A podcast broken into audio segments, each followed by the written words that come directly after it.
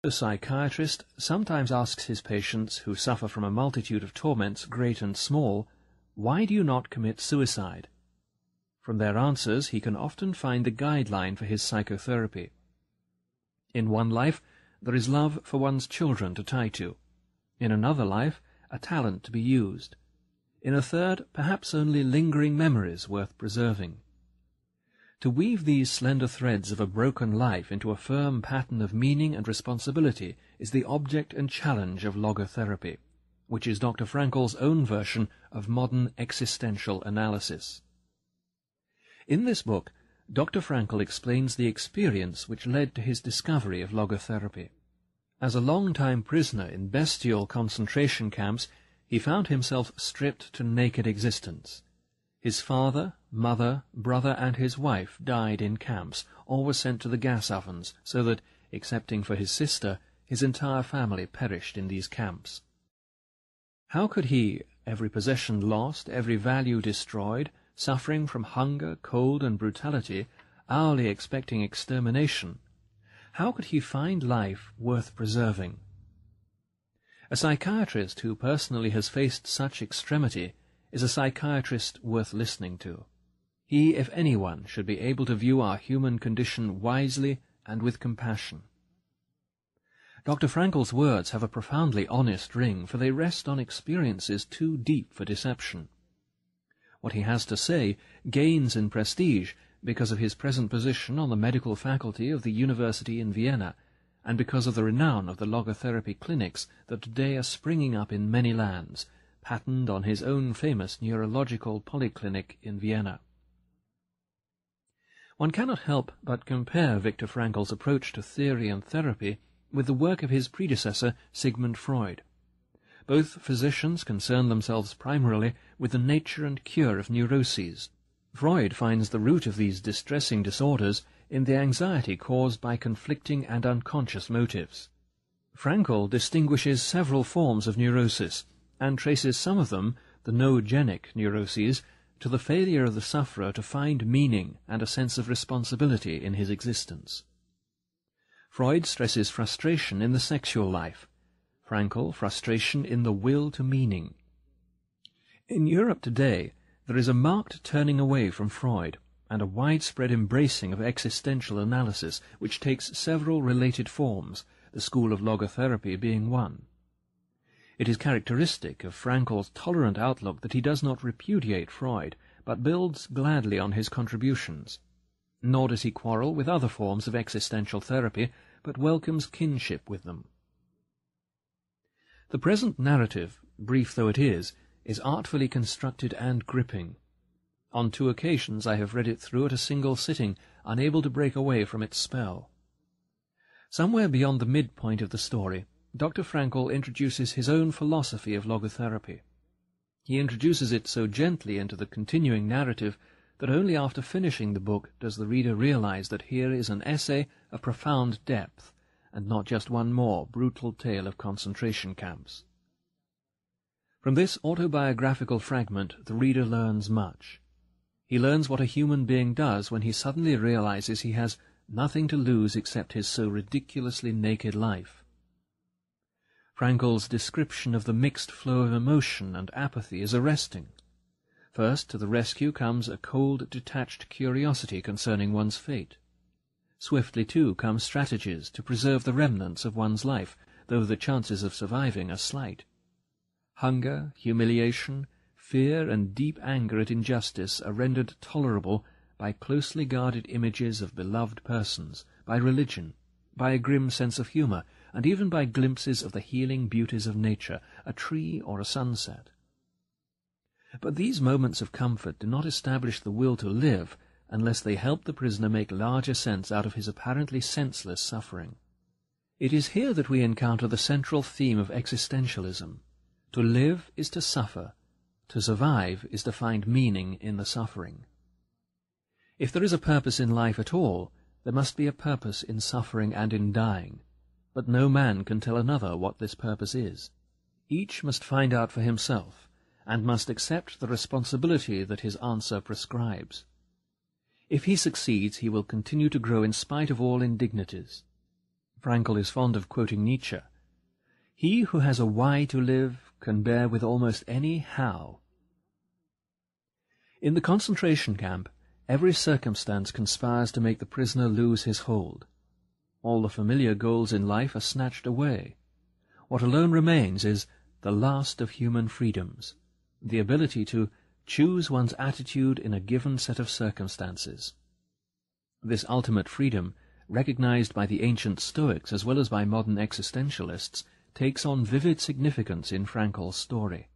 The prisoners were only average men, but some, at least, by choosing to be worthy of their suffering, proved man's capacity to rise above his outward fate. As a psychotherapist, the author, of course, wants to know how men can be helped to achieve this distinctively human capacity. How can one awaken in a patient the feeling that he is responsible to life for something, however grim his circumstances may be? Frankl gives us a moving account of one collective therapeutic session he held with his fellow prisoners. At the publisher's request, Dr. Frankl has added a statement of the basic tenets of logotherapy as well as a bibliography. Up to now, most of the publications of this third Viennese school of psychotherapy, the predecessors being the Freudian and Adlerian schools, have been chiefly in German. The reader will therefore welcome Dr. Frankl's supplement to his personal narrative. Unlike many European existentialists, Frankl is neither pessimistic nor anti-religious. On the contrary, for a writer who faces fully the ubiquity of suffering and the forces of evil, he takes a surprisingly hopeful view of man's capacity to transcend his predicament and discover an adequate guiding truth. I recommend this little book heartily, for it is a gem of dramatic narrative focused upon the deepest of human problems. It has literary and philosophical merit and provides a compelling introduction to the most significant psychological movement of our day. Gordon W. Allport Gordon W. Allport, formerly a professor of psychology at Harvard University, was one of the foremost writers and teachers in the field in this hemisphere. He was author of a large number of original works on psychology and was the editor of the Journal of Abnormal and Social Psychology. It is chiefly through the pioneering work of Professor Allport that Dr. Frankl's momentous theory was introduced to this country. Moreover, it is to his credit that the interest shown here in logotherapy is growing by leaps and bounds.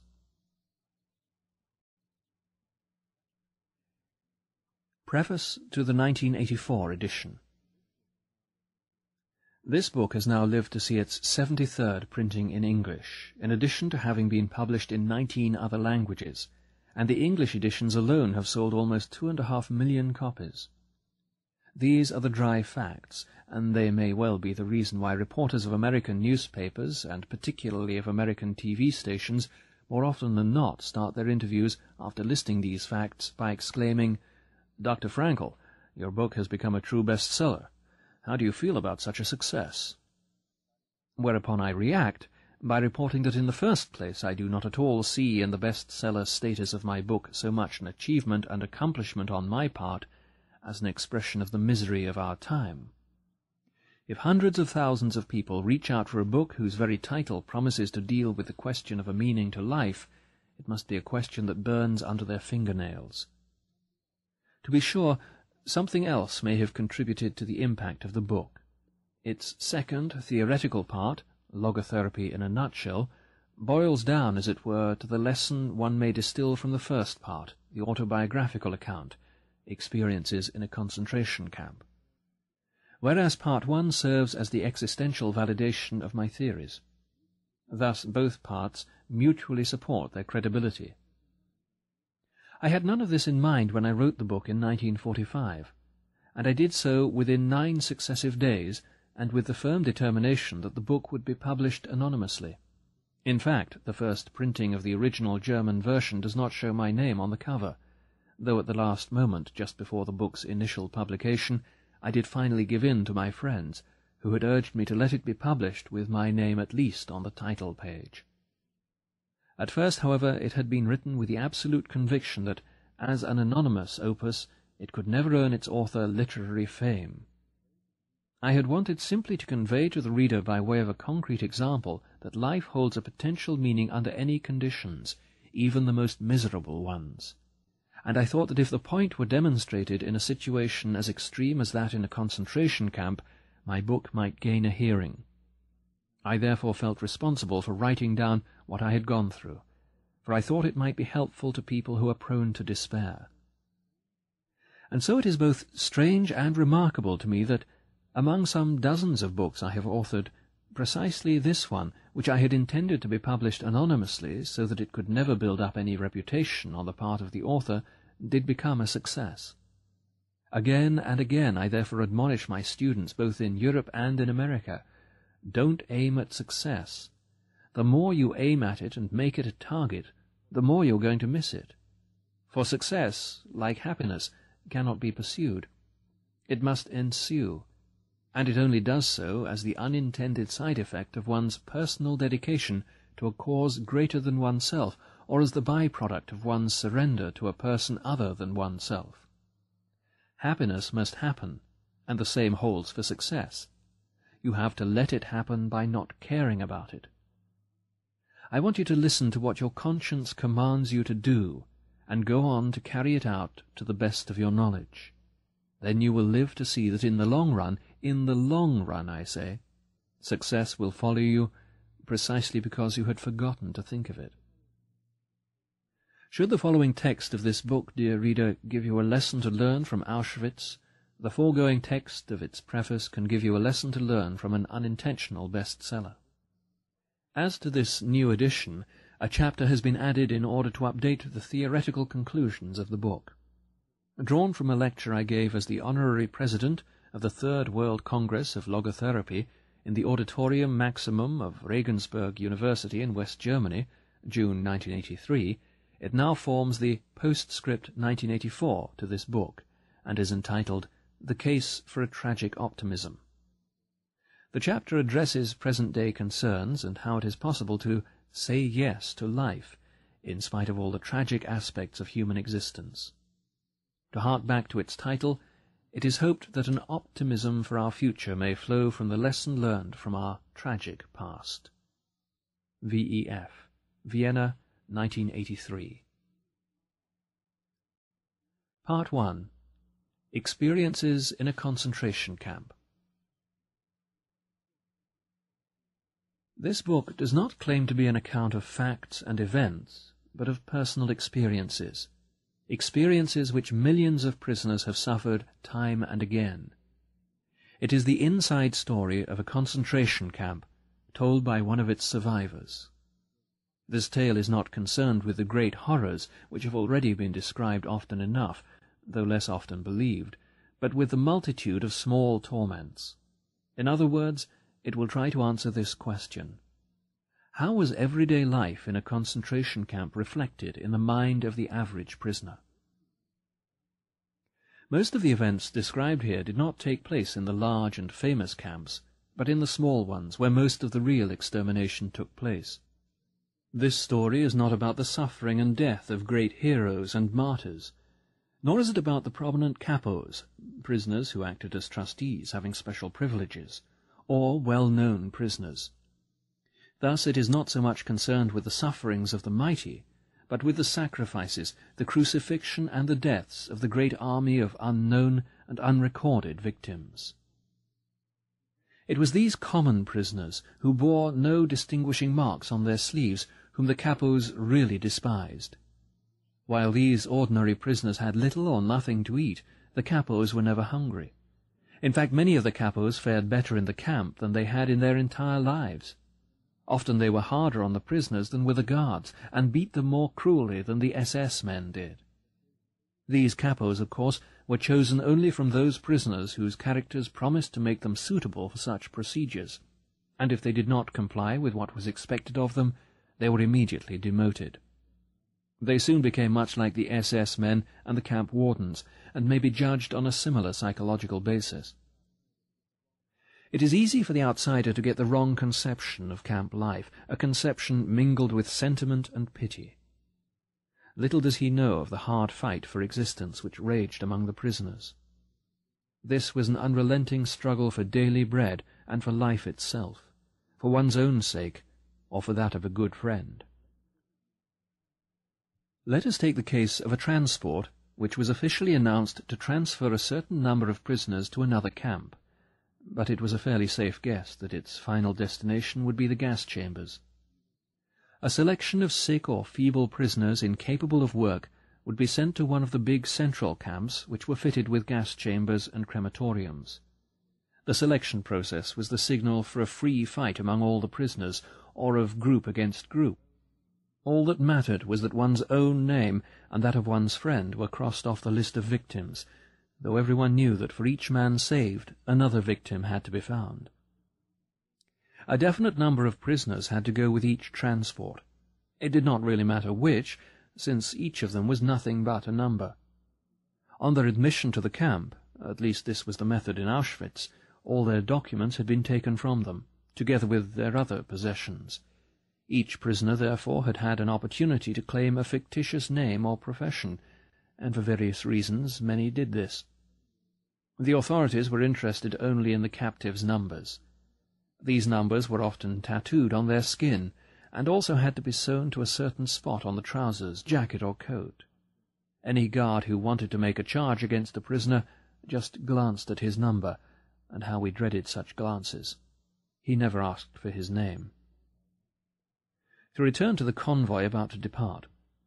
There was neither time nor desire to consider moral or ethical issues. Every man was controlled by one thought only, to keep himself alive for the family waiting for him at home, and to save his friends. With no hesitation, therefore, he would arrange for another prisoner, another number, to take his place in the transport. As I have already mentioned, the process of selecting capos was a negative one. Only the most brutal of the prisoners were chosen for this job, although there were some happy exceptions. But apart from the selection of capos, which was undertaken by the SS, there was a sort of self-selecting process going on the whole time among all of the prisoners. On the average, only those prisoners could keep alive who, after years of trekking from camp to camp, had lost all scruples in their fight for existence. They were prepared to use every means, honest and otherwise, even brutal force, theft, and betrayal of their friends, in order to save themselves. We who have come back, by the aid of many lucky chances or miracles, whatever one may choose to call them, we know the best of us did not return. Many factual accounts about concentration camps are already on record. Here facts will be significant only as far as they are part of a man's experiences. It is the exact nature of these experiences that the following essay will attempt to describe. For those who have been inmates in a camp, it will attempt to explain their experiences in the light of present-day knowledge. And for those who have never been inside, it may help them to comprehend, and above all to understand, the experiences of that only too small percentage of prisoners who survived, and who now find life very difficult. These former prisoners often say, We dislike talking about our experiences. No explanations are needed for those who have been inside, and the others will understand neither how we felt then, nor how we feel now. To attempt a methodical presentation of the subject is very difficult, as psychology requires a certain scientific detachment. But does a man who makes his observations while he himself is a prisoner possess the necessary detachment? Such detachment is granted to the outsider, but he is too far removed to make any statements of real value. Only the man inside knows. His judgments may not be objective, his evaluations may be out of proportion. This is inevitable. An attempt must be made to avoid any personal bias, and that is the real difficulty of a book of this kind. At times it will be necessary to have the courage to tell of very intimate experiences. I had intended to write this book anonymously, using my prison number only, but when the manuscript was completed I saw that, as an anonymous publication, it would lose half its value, and that I must have the courage to state my convictions openly. I therefore refrained from deleting any of the passages, in spite of an intense dislike of exhibitionism. I shall leave it to others to distill the contents of this book into dry theories. These might become a contribution to the psychology of prison life, which was investigated after the First World War, and which acquainted us with the syndrome of barbed wire sickness. We are indebted to the Second World War for enriching our knowledge of the psychopathology of the masses, if I may quote a variation of the well-known phrase and title of a book by Le Bon. For the war gave us the war of nerves, and it gave us the concentration camp. As this story is about my experiences as an ordinary prisoner, it is important that I mention, not without pride, that I was not employed as a psychiatrist in camp, or even as a doctor, except for the last few weeks. A few of my colleagues were lucky enough to be employed in poorly heated first aid posts, applying bandages made of scraps of waste paper. But I was number 119-104, and most of the time I was digging and laying tracks for railway lines. At one time, my job was to dig a tunnel, without help, for a water main under a road. This feat did not go unrewarded. Just before Christmas 1944, I was presented with a gift of so-called premium coupons. These were issued by the construction firm to which we were practically sold as slaves. The firm paid the camp authorities a fixed price per day per prisoner. The coupons cost the firm fifty pfennigs each, and could be exchanged for six cigarettes, often weeks later, although they sometimes lost their validity. I became the proud owner of a token worth twelve cigarettes. But more important, the cigarettes could be exchanged for twelve soups and twelve soups were often a very real respite from starvation.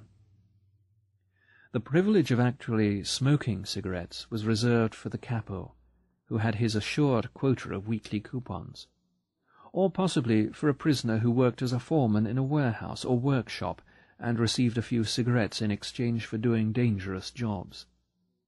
The only exceptions to this were those who had lost the will to live and wanted to enjoy their last days.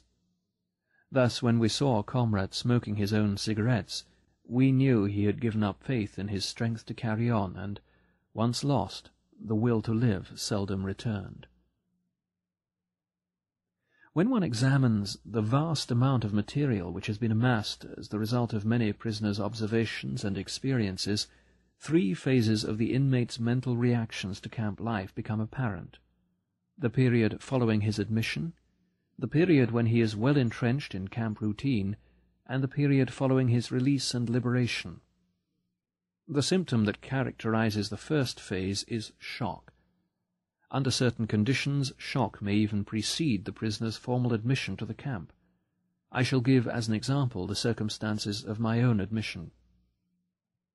Fifteen hundred persons had been travelling by train for several days and nights. There were eighty people in each coach. All had to lie on top of their luggage, the few remnants of their personal possessions. The carriages were so full that only the top parts of the windows were free to let in the grey of dawn. Everyone expected the train to head for some munitions factory in which we would be employed as forced labour. We did not know whether we were still in Silesia or already in Poland. The engine's whistle had an uncanny sound, like a cry for help sent out in commiseration for the unhappy load which it was destined to lead into perdition. Then the train shunted, obviously nearing a main station. Suddenly a cry broke from the ranks of the anxious passengers. There is a sign! Auschwitz! Everyone's heart missed a beat at that moment. Auschwitz. The very name stood for all that was horrible.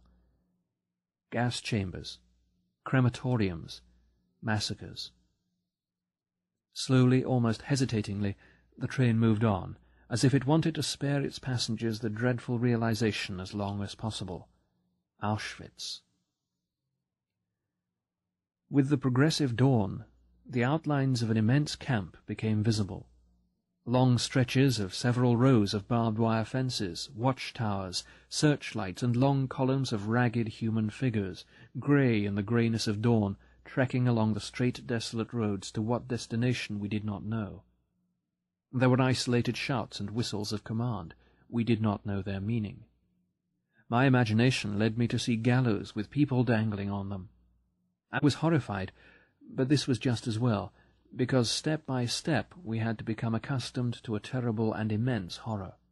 Eventually we moved into the station. The initial silence was interrupted by shouted commands. We were to hear those rough, shrill tones from then on over and over again in all the camps. Their sound was almost like the last cry of a victim, and yet there was a difference. It had a rasping hoarseness, as if it came from the throat of a man who had to keep shouting like that, a man who was being murdered again and again. The carriage doors were flung open, and a small detachment of prisoners stormed inside. They wore striped uniforms, their heads were shaved, but they looked well fed. They spoke in every possible European tongue, and all with a certain amount of humour, which sounded grotesque under the circumstances. Like a drowning man clutching a straw, my inborn optimism, which has often controlled my feelings even in the most desperate situations, clung to this thought. These prisoners look quite well. They seem to be in good spirits and even laugh. Who knows? I might manage to share their favourable position. In psychiatry, there is a certain condition known as delusion of reprieve. The condemned man, immediately before his execution, gets the illusion that he might be reprieved at the very last minute. We, too, clung to shreds of hope, and believed to the last moment that it would not be so bad. Just the sight of the red cheeks and round faces of those prisoners was a great encouragement. Little did we know then that they formed a specially chosen elite, who for years had been the receiving squad for new transports as they rolled into the station day after day. They took charge of the new arrivals and their luggage, including scarce items and smuggled jewellery. Auschwitz must have been a strange spot in this Europe of the last years of the war. There must have been unique treasures of gold and silver, platinum and diamonds, not only in the huge storehouses, but also in the hands of the SS. Fifteen hundred captives were cooped up in a shed built to accommodate probably two hundred at the most. We were cold and hungry, and there was not enough room for everyone to squat on the bare ground, let alone to lie down. One five-ounce piece of bread was our only food in four days. Yet I heard the senior prisoners in charge of the shed bargain with one member of the receiving party about a tie-pin made of platinum and diamonds. Most of the profits would eventually be traded for liquor, schnapps, I do not remember any more just how many thousands of marks were needed to purchase the quantity of schnapps required for a gay evening, but I do know that those long-term prisoners needed schnapps. Under such conditions, who could blame them for trying to dope themselves? There was another group of prisoners who got liquor supplied in almost unlimited quantities by the SS. These were the men who were employed in the gas chambers and crematoriums, and who knew very well that one day they would be relieved by a new shift of men, and that they would have to leave their enforced role of executioner and become victims themselves. Nearly everyone in our transport lived under the illusion that he would be reprieved, that everything would yet be well. We did not realize the meaning behind the scene that was to follow presently. We were told to leave our luggage in the train and to fall into two lines, women on one side, men on the other, in order to file past a senior SS officer. Surprisingly enough, I had the courage to hide my haversack under my coat. My line filed past the officer man by man. I realized that it would be dangerous if the officer spotted my bag. He would at least knock me down. I knew that from previous experience. Instinctively I straightened on approaching the officer, so that he would not notice my heavy load. Then I was face to face with him. He was a tall man who looked slim and fit in his spotless uniform. What a contrast to us, who were untidy and grimy after our long journey. He had assumed an attitude of careless ease, supporting his right elbow with his left hand. His right hand was lifted, and with the forefinger of that hand he pointed very leisurely to the right or to the left. None of us had the slightest idea of the sinister meaning behind that little movement of a man's finger, pointing now to the right and now to the left, but far more frequently to the left. It was my turn. Somebody whispered to me that to be sent to the right side would mean work, the way to the left being for the sick and those incapable of work who would be sent to a special camp. I just waited for things to take their course, the first of many such times to come. My haversack weighed me down a bit to the left, but I made an effort to walk upright. The SS man looked me over, appeared to hesitate, then put both his hands on my shoulders. I tried very hard to look smart, and he turned my shoulders very slowly until I faced right, and I moved over to that side. The significance of the finger game was explained to us in the evening. It was the first selection, the first verdict made on our existence or non-existence. For the great majority of our transport, about ninety per cent, it meant death. Their sentence was carried out within the next few hours. Those who were sent to the left were marched from the station straight to the crematorium. This building, as I was told by someone who worked there, had the word Bath written over its doors in several European languages. On entering, each prisoner was handed a piece of soap, and then... But mercifully I do not need to describe the events which followed. Many accounts have been written about this horror. We who were saved the minority of our transport found out the truth in the evening. I inquired from prisoners who had been there for some time where my colleague and friend P. had been sent. Was he sent to the left side? Yes, I replied. Then you can see him there, I was told. Where? A hand pointed to the chimney a few hundred yards off, which was sending a column of flame up into the grey sky of Poland. It dissolved into a sinister cloud of smoke. That's where your friend is, floating up to heaven, was the answer. But I still did not understand until the truth was explained to me in plain words. But I am telling things out of their turn. From a psychological point of view, we had a long, long way in front of us from the break of that dawn at the station until our first night's rest at the camp. Escorted by SS guards with loaded guns, we were made to run from the station, past electrically charged barbed wire, through the camp to the cleansing station. For those of us who had passed the first selection, this was a real bath. Again our illusion of reprieve found confirmation. The SS men seemed almost charming. Soon we found out their reason. They were nice to us as long as they saw watches on our wrists, and could persuade us in well-meaning tones to hand them over. Would we not have to hand over all our possessions anyway? And why should not that relatively nice person have the watch? Maybe one day he would do one a good turn. We waited in a shed, which seemed to be the anteroom to the disinfecting chamber. SS men appeared and spread out blankets, into which we had to throw all our possessions, all our watches and jewellery. There were still naive prisoners among us who asked, to the amusement of the more seasoned ones who were there as helpers, if they could not keep a wedding ring, a medal, or a good luck piece. No one could yet grasp the fact that everything would be taken away. I tried to take one of the old prisoners into my confidence. Approaching him furtively, I pointed to the roll of paper in the inner pocket of my coat and said, Look, this is the manuscript of a scientific book. I know what you will say, that I should be grateful to escape with my life, that that should be all I can expect of fate. But I cannot help myself. I must keep this manuscript at all costs. It contains my life's work. Do you understand that? Yes, he was beginning to understand. A grin spread slowly over his face, first piteous, then more amused, mocking, insulting, until he bellowed one word at me in answer to my question, a word that was ever present in the vocabulary of the camp inmates. Shit. At that moment I saw the plain truth, and did what marked the culminating point of the first phase of my psychological reaction. I struck out my whole former life.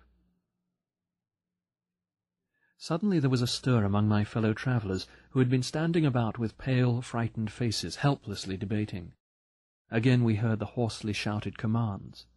We were driven with blows into the immediate anteroom of the bath. There we assembled around an SS man who waited until we had all arrived. Then he said, I will give you two minutes, and I shall time you by my watch. In these two minutes you will get fully undressed and drop everything on the floor where you are standing. You will take nothing with you except your shoes, your belt or suspenders, and possibly a truss. I am starting to count. Now! With unthinkable haste, people tore off their clothes. As the time grew shorter, they became increasingly nervous and pulled clumsily at their underwear, belts, and shoelaces. Then we heard the first sounds of whipping, leather straps beating down on naked bodies. Next, we were herded into another room to be shaved. Not only our heads were shorn, but not a hair was left on our entire bodies.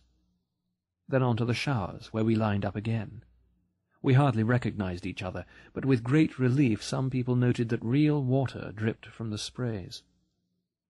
While we were waiting for the shower, our nakedness was brought home to us. We really had nothing now except our bare bodies, even minus hair, all we possessed, literally, was our naked existence.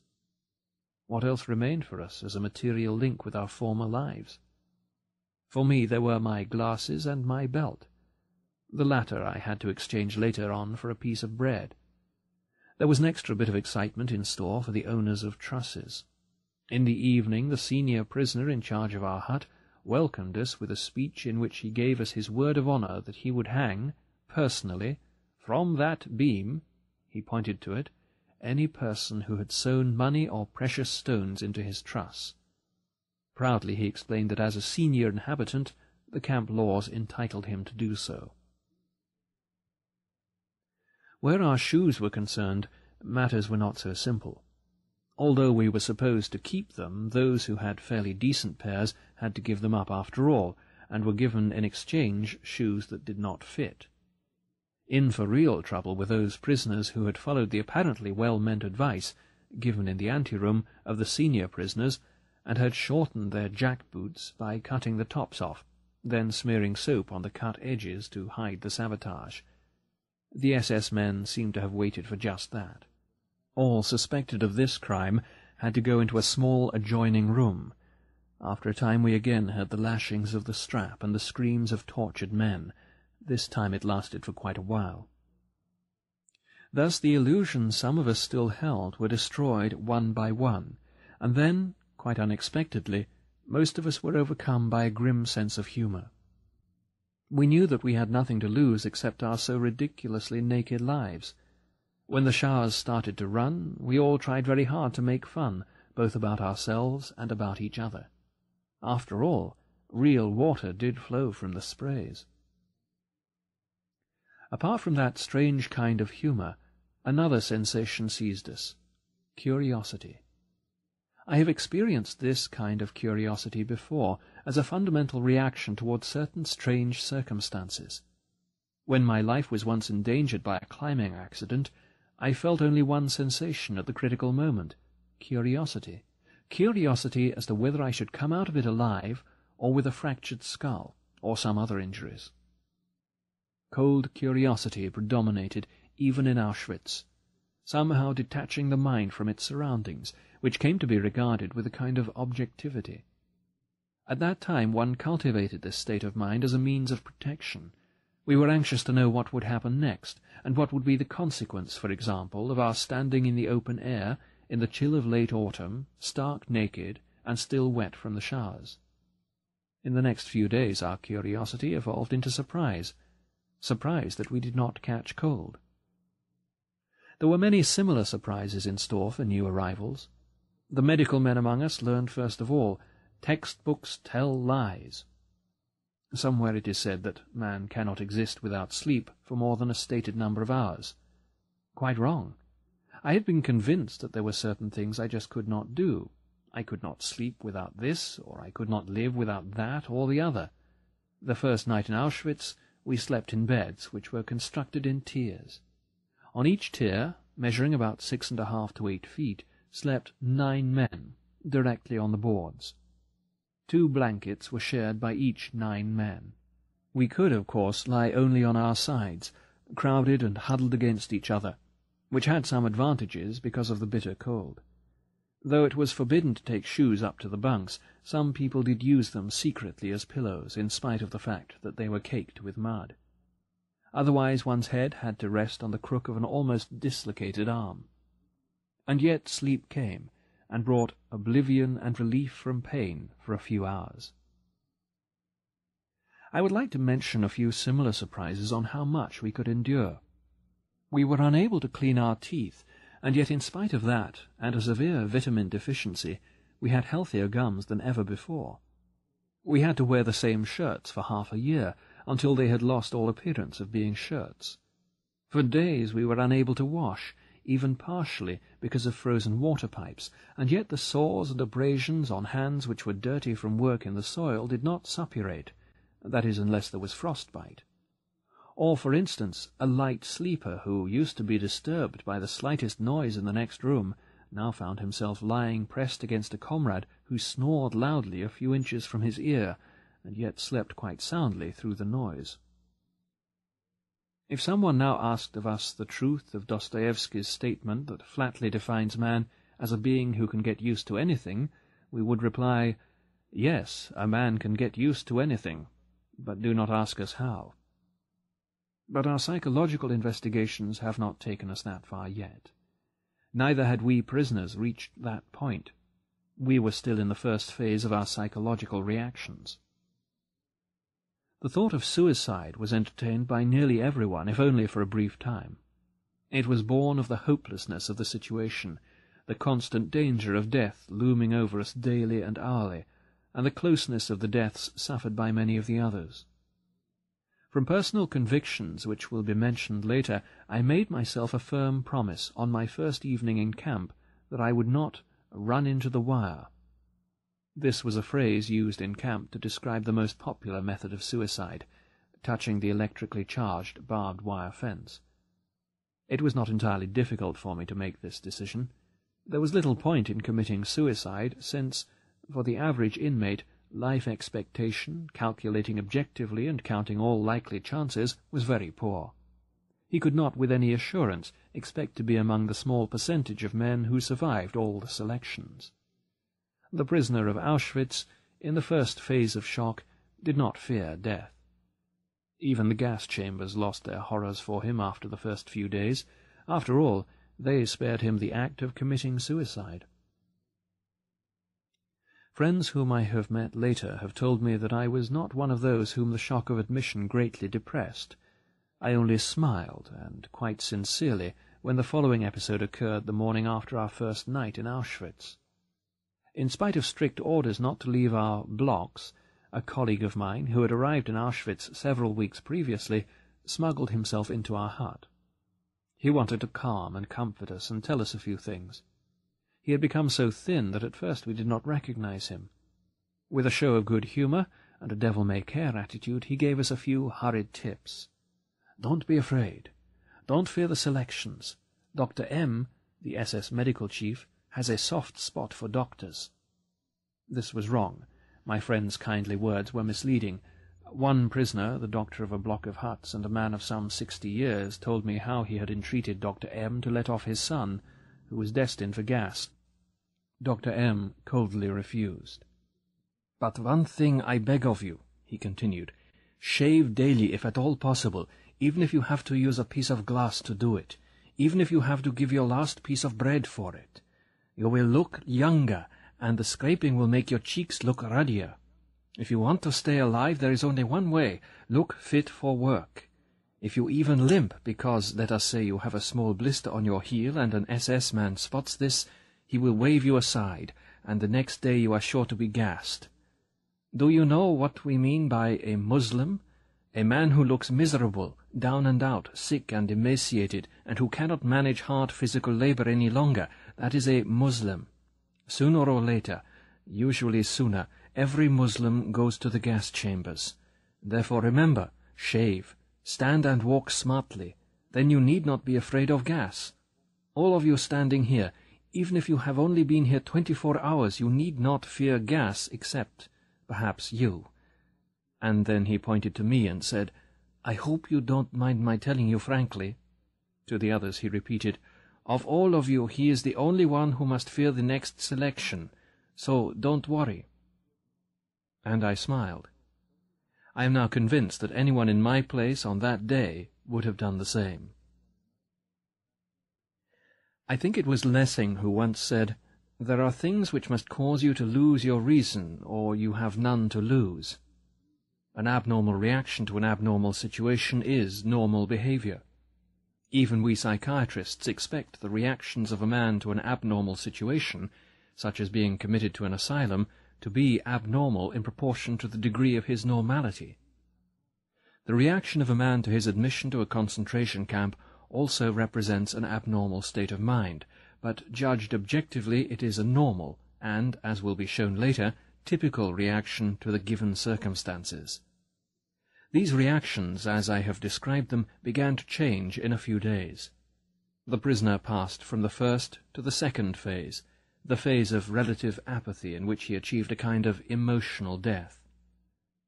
Apart from the already described reactions, the newly arrived prisoner experienced the tortures of other most painful emotions, all of which he tried to deaden. First of all there was his boundless longing for his home and his family. This often could become so acute that he felt himself consumed by longing. Then there was disgust, disgust with all the ugliness which surrounded him, even in its mere external forms. Most of the prisoners were given a uniform of rags which would have made a scarecrow elegant by comparison. Between the huts in the camp lay pure filth, and the more one worked to clear it away, the more one had to come in contact with it. It was a favourite practice to detail a new arrival to a work group whose job was to clean the latrines and remove the sewage. If, as usually happened, some of the excrement splashed into his face during its transport over bumpy fields, any sign of disgust by the prisoner, or any attempt to wipe off the filth, would only be punished with a blow from a capo, and thus the mortification of normal reactions was hastened. At first the prisoner looked away if he saw the punishment parades of another group. He could not bear to see fellow prisoners marched up and down for hours in the mire, their movements directed by blows. Days or weeks later things changed. Early in the morning, when it was still dark, the prisoner stood in front of the gate with his detachment, ready to march. He heard a scream and saw how a comrade was knocked down, pulled to his feet again, and knocked down once more. And why? He was feverish, but had reported to sick bay at an improper time. He was being punished for this irregular attempt to be relieved of his duties.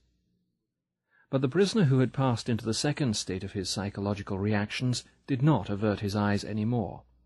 By then his feelings were blunted, and he watched unmoved. Another example. He found himself waiting at sick bay, hoping to be granted two days of light work inside the camp because of injuries, or perhaps edema or fever.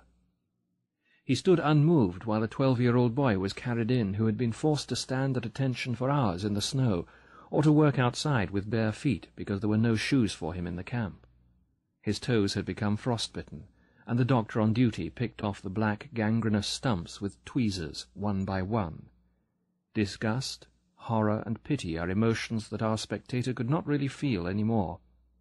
The sufferers, the dying, and the dead became such commonplace sights to him after a few weeks of camp life that they could not move him any more. I spent some time in a hut for typhus patients who ran very high temperatures and were often delirious, many of them moribund. After one of them had just died, I watched, without any emotional upset, the scene that followed, which was repeated over and over again with each death. One by one, the prisoners approached the still warm body. One grabbed the remains of a messy meal of potatoes. Another decided that the corpse's wooden shoes were an improvement on his own, and exchanged them. A third man did the same with a dead man's coat, and another was glad to be able to secure some, just imagine, genuine string. All this I watched with unconcern. Eventually I asked the nurse to remove the body. When he decided to do so, he took the corpse by its legs, allowing it to drop into the small corridor between the two rows of boards, which were the beds for the fifty typhus patients, and dragged it across the bumpy earthen floor toward the door. The two steps which led up into the open air always constituted a problem for us, since we were exhausted from a chronic lack of food. After a few months' stay in the camp, we could not walk up those steps, which were each about six inches high, without putting our hands on the door jambs to pull ourselves up. The man with the corpse approached the steps. Wearily he dragged himself up, then the body, first the feet, then the trunk, and finally with an uncanny rattling noise, The head of the corpse bumped up the two steps. My place was on the opposite side of the hut, next to the small sole window which was built near the floor. While my cold hands clasped a bowl of hot soup from which I sipped greedily, I happened to look out the window. The corpse, which had just been removed, stared in at me with glazed eyes. Two hours before I had spoken to that man. Now I continued sipping my soup. If my lack of emotion had not surprised me from the standpoint of professional interest, I would not remember this incident now, because there was so little feeling involved in it. Apathy, the blunting of the emotions, and the feeling that one could not care any more were the symptoms arising during the second stage of the prisoner's psychological reactions, and which eventually made him insensitive to daily and hourly beatings. By means of this insensibility, the prisoner soon surrounded himself with a very necessary protective shell. Beatings occurred on the slightest provocation, sometimes for no reason at all. For example, bread was rationed out at our work site, and we had to line up for it. Once the man behind me stood off a little to one side, and that lack of symmetry displeased the SS guard. I did not know what was going on in the line behind me, nor in the mind of the SS guard, but suddenly I received two sharp blows on my head. Only then did I spot the guard at my side who was using his stick. At such a moment it is not the physical pain which hurts the most, and this applies to adults as much as to punished children. It is the mental agony caused by the injustice, the unreasonableness of it all. Strangely enough, a blow which does not even find its mark can, under certain circumstances, hurt more than one that finds its mark. Once I was standing on a railway track in a snowstorm. In spite of the weather, our party had to keep on working. I worked quite hard at mending the track with gravel, since that was the only way to keep warm. For only one moment I paused to get my breath and to lean on my shovel. Unfortunately, the guard turned around just then and thought I was loafing. The pain he caused me was not from any insults or any blows. That guard did not think it worth his while to say anything, not even a swear word, to the ragged, emaciated figure standing before him, which probably reminded him only vaguely of a human form. Instead, he playfully picked up a stone and threw it at me. That, to me, seemed the way to attract the attention of a beast, to call a domestic animal back to its job, a creature with which you have so little in common that you do not even punish it. The most painful part of beatings is the insult which they imply. At one time we had to carry some long, heavy girders over icy tracks, if one man slipped, he endangered not only himself, but all the others who carried the same girder. An old friend of mine had a congenitally dislocated hip. He was glad to be capable of working in spite of it, since the physically disabled were almost certainly sent to death when a selection took place. He limped over the track with an especially heavy girder, and seemed about to fall and drag the others with him.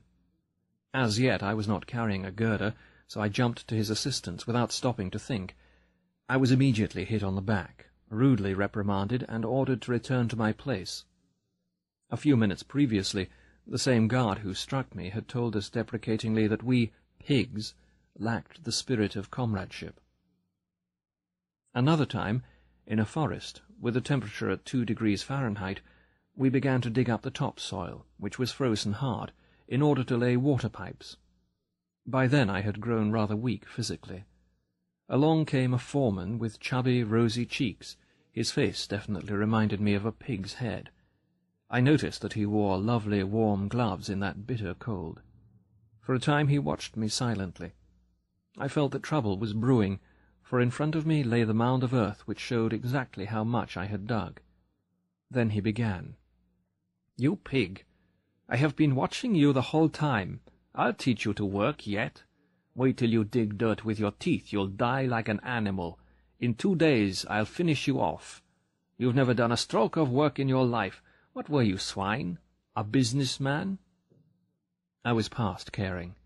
But I had to take his threat of killing me seriously, so I straightened up and looked him directly in the eye. I was a doctor. A specialist. What? A doctor? I bet you got a lot of money out of people. As it happens, I did most of my work for no money at all in clinics for the poor. But now I had said too much. He threw himself on me and knocked me down, shouting like a madman. I can no longer remember what he shouted. I want to show with this apparently trivial story that there are moments when indignation can rouse even a seemingly hardened prisoner, indignation not about cruelty or pain, but about the insult connected with it.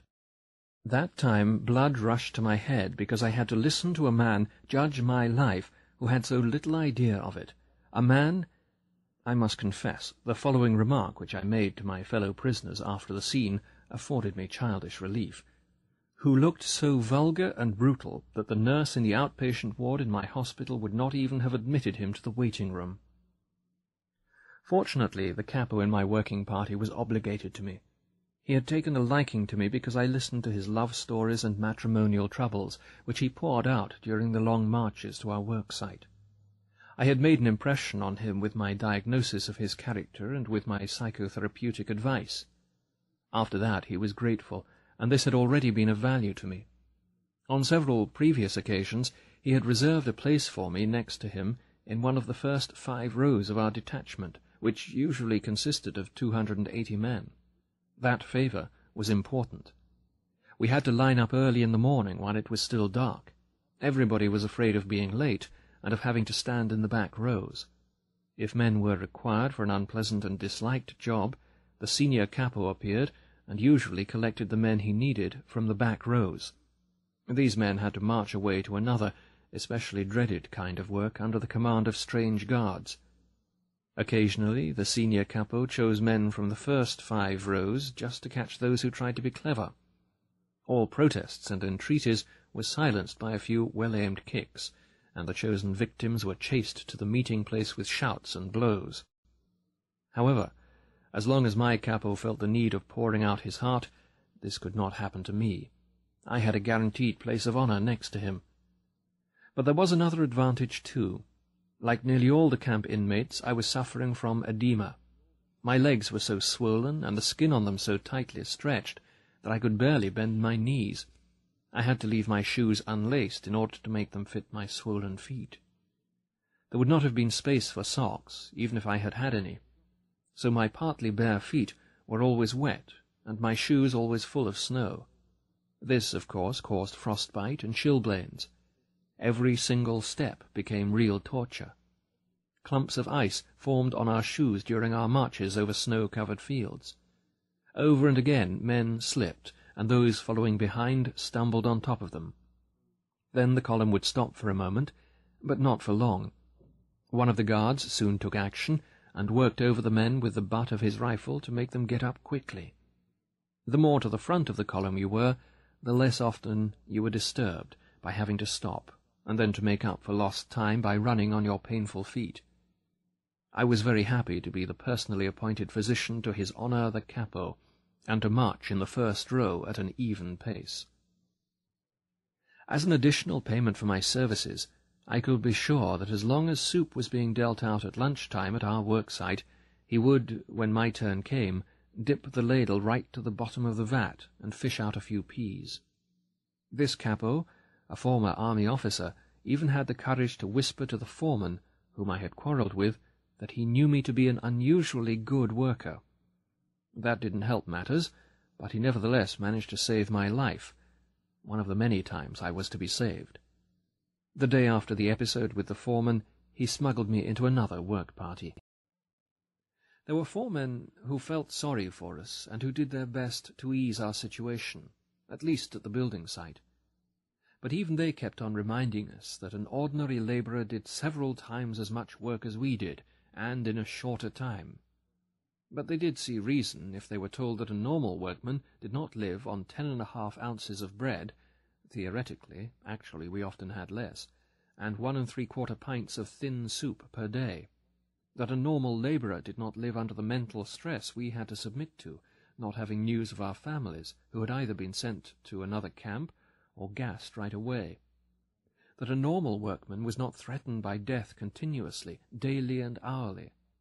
I even allowed myself to say once to a kindly foreman, If you could learn from me how to do a brain operation, in as short a time as I am learning this road work from you, I would have great respect for you. And he grinned. Apathy, the main symptom of the second phase, was a necessary mechanism of self-defense. Reality dimmed, and all efforts and all emotions were centered on one task, preserving one's own life and that of the other fellow. It was typical to hear the prisoners, while they were being herded back to camp from their work sites in the evening, sigh with relief and say, Well, another day is over. It can be readily understood that such a state of strain, coupled with the constant necessity of concentrating on the task of staying alive, forced the prisoner's inner life down to a primitive level. Several of my colleagues in camp who were trained in psychoanalysis often spoke of a regression in the camp inmate, a retreat to a more primitive form of mental life.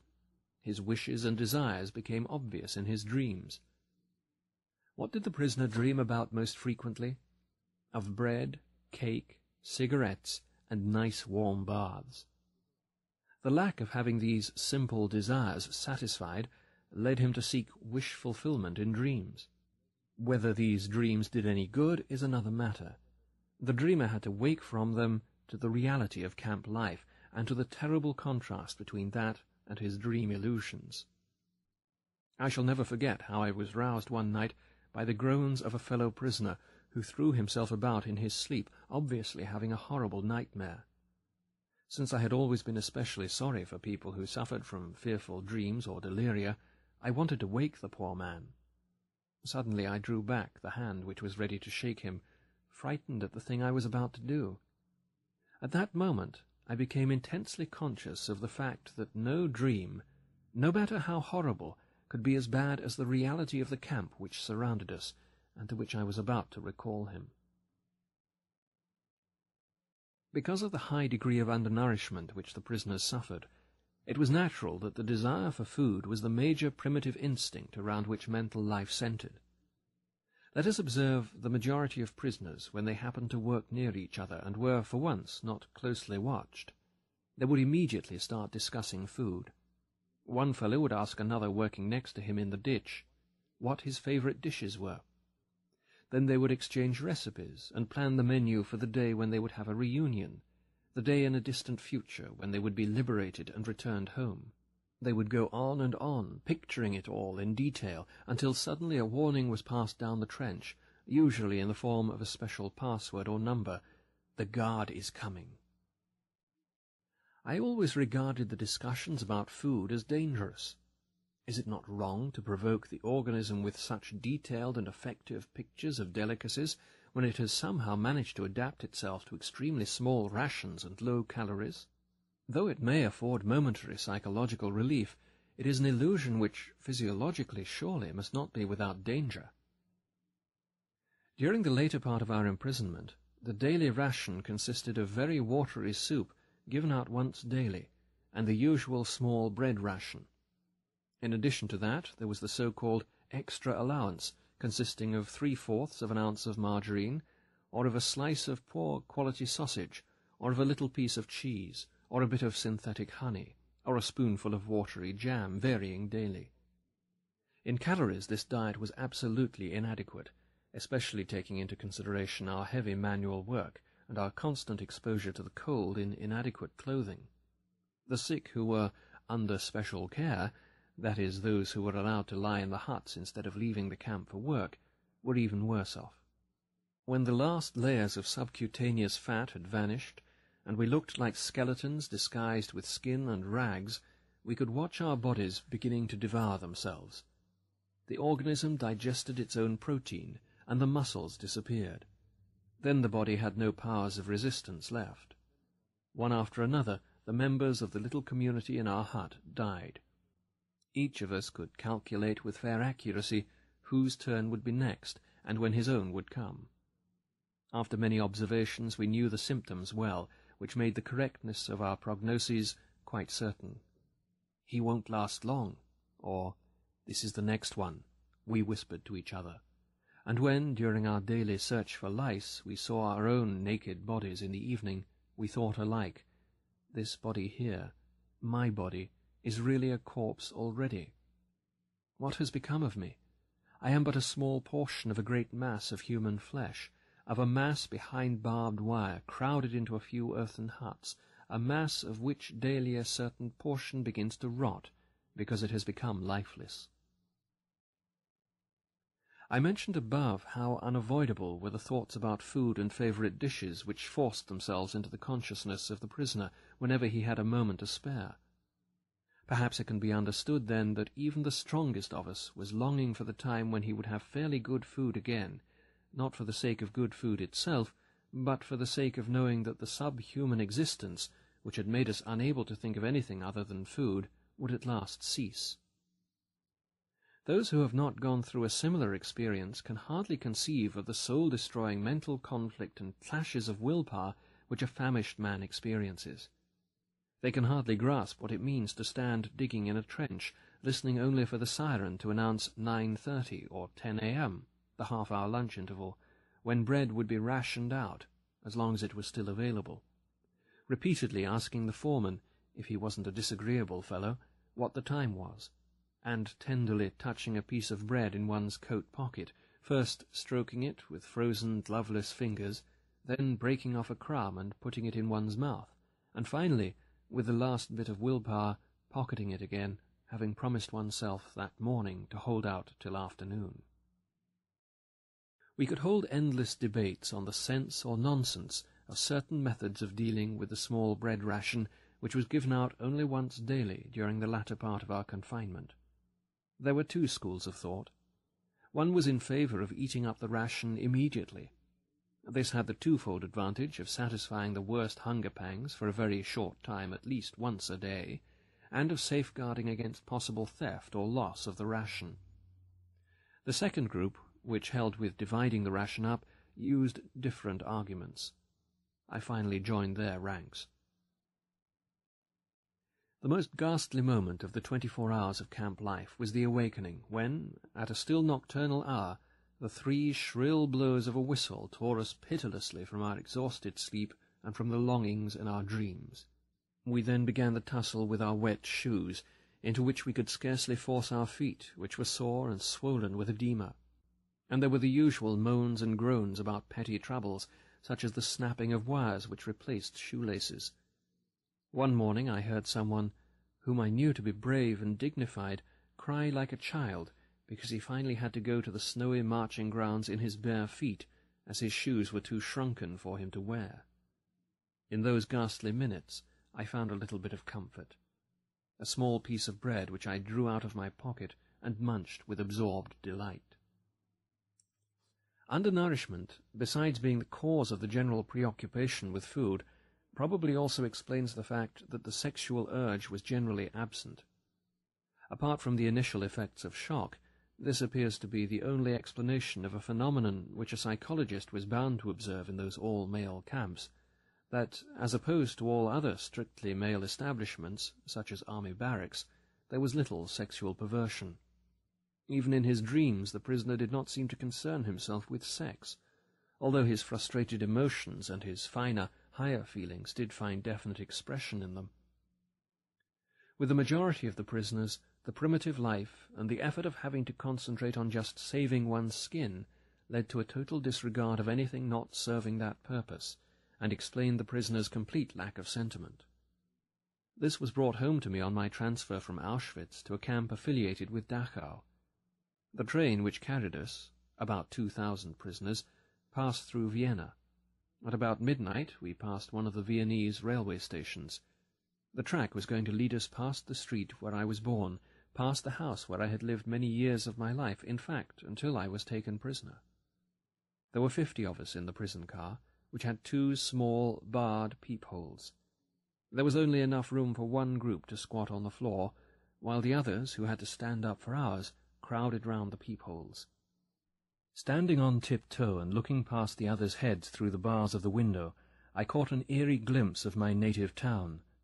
We all felt more dead than alive, since we thought that our transport was heading for the camp at Mauthausen, and that we had only one or two weeks to live. I had a distinct feeling that I saw the streets, the squares, and the houses of my childhood with the eyes of a dead man, who had come back from another world and was looking down on a ghostly city. After hours of delay, the train left the station, and there was my street. My street. The young lads who had a number of years of camp life behind them, and for whom such a journey was a great event, stared attentively through the peephole. I began to beg them, to entreat them to let me stand in front for one moment only. I tried to explain how much a look through that window meant to me just then. My request was refused with rudeness and cynicism. You lived here all those years? Well, then, you have seen quite enough already. In general, there was also a cultural hibernation in the camp. There were two exceptions to this, politics and religion. Politics were talked about everywhere in camp, almost continuously. The discussions were based chiefly on rumours which were snapped up and passed around avidly. The rumours about the military situation were usually contradictory. They followed one another rapidly, and succeeded only in making a contribution to the war of nerves that was waged in the minds of all the prisoners. Many times hopes for a speedy end to the war, which had been fanned by optimistic rumours, were disappointed. Some men lost all hope, but it was the incorrigible optimists who were the most irritating companions. The religious interest of the prisoners, as far and as soon as it developed, was the most sincere imaginable. The depth and vigour of religious belief often surprised and moved a new arrival. Most impressive in this connection were improvised prayers or services in the corner of a hut, or in the darkness of the locked cattle truck in which we were brought back from a distant work site, tired, hungry, and frozen in our ragged clothing. In the winter and spring of 1945, there was an outbreak of typhus, which infected nearly all the prisoners. The mortality was great among the weak, who had to keep on with their hard work as long as they possibly could. The quarters for the sick were most inadequate. There were practically no medicines or attendants. Some of the symptoms of the disease were extremely disagreeable, an irrepressible aversion to even a scrap of food, which was an additional danger to life, and terrible attacks of delirium. The worst case of delirium was suffered by a friend of mine, who thought that he was dying and wanted to pray. In his delirium he could not find the words to do so. To avoid these attacks of delirium, I tried, as did many of the others, to keep awake for most of the night. For hours I composed speeches in my mind. Eventually, I began to reconstruct the manuscript which I had lost in the disinfection chamber of Auschwitz, and scribbled the key words in shorthand on tiny scraps of paper. Occasionally, a scientific debate developed in camp. Once I witnessed something I had never seen, even in my normal life, although it lay somewhat near my own professional interests a spiritualistic seance. I had been invited to attend by the camp's chief doctor, also a prisoner, who knew that I was a specialist in psychiatry. The meeting took place in his small private room in the sick quarters. A small circle had gathered, among them, quite illegally, the warrant officer from the sanitation squad. One man began to invoke the spirits with a kind of prayer. The camp's clerk sat in front of a blank sheet of paper without any conscious intention of writing. During the next ten minutes, after which time the seance was terminated because of the medium's failure to conjure the spirits to appear, his pencil slowly drew lines across the paper, forming quite legibly Ve Vi, it was asserted that the clerk had never learned Latin, and that he had never before heard the words Vae Victis, woe to the vanquished. In my opinion, he must have heard them once in his life without recollecting them, and they must have been available to the spirit, the spirit of his subconscious mind, at that time, a few months before our liberation and the end of the war. In spite of all the enforced physical and mental primitiveness of the life in a concentration camp, it was possible for spiritual life to deepen. Sensitive people who were used to a rich intellectual life may have suffered much pain, they were often of a delicate constitution, but the damage to their inner selves was less. They were able to retreat from their terrible surroundings to a life of inner riches and spiritual freedom. Only in this way can one explain the apparent paradox that some prisoners of a less hardy make-up often seem to survive camp life better than did those of a robust nature. In order to make myself clear, I am forced to fall back on personal experience. Let me tell what happened on those early mornings when we had to march to our work site. There were the shouted commands. Detachment, forward, march, left, two, three, four, left, two, three, four, left, two, three, four, left, two, three, four. First man about, left and left and left and left. Caps off. These words sound in my ears even now. At the order, caps off, we passed the gate of the camp, and searchlights were trained upon us.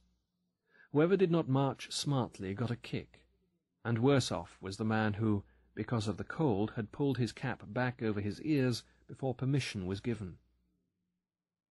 We stumbled on in the darkness, over big stones and through large puddles, along the one road leading from the camp. The accompanying guards kept shouting at us and driving us with the butts of their rifles. Anyone with very sore feet supported himself on his neighbour's arm. Hardly a word was spoken.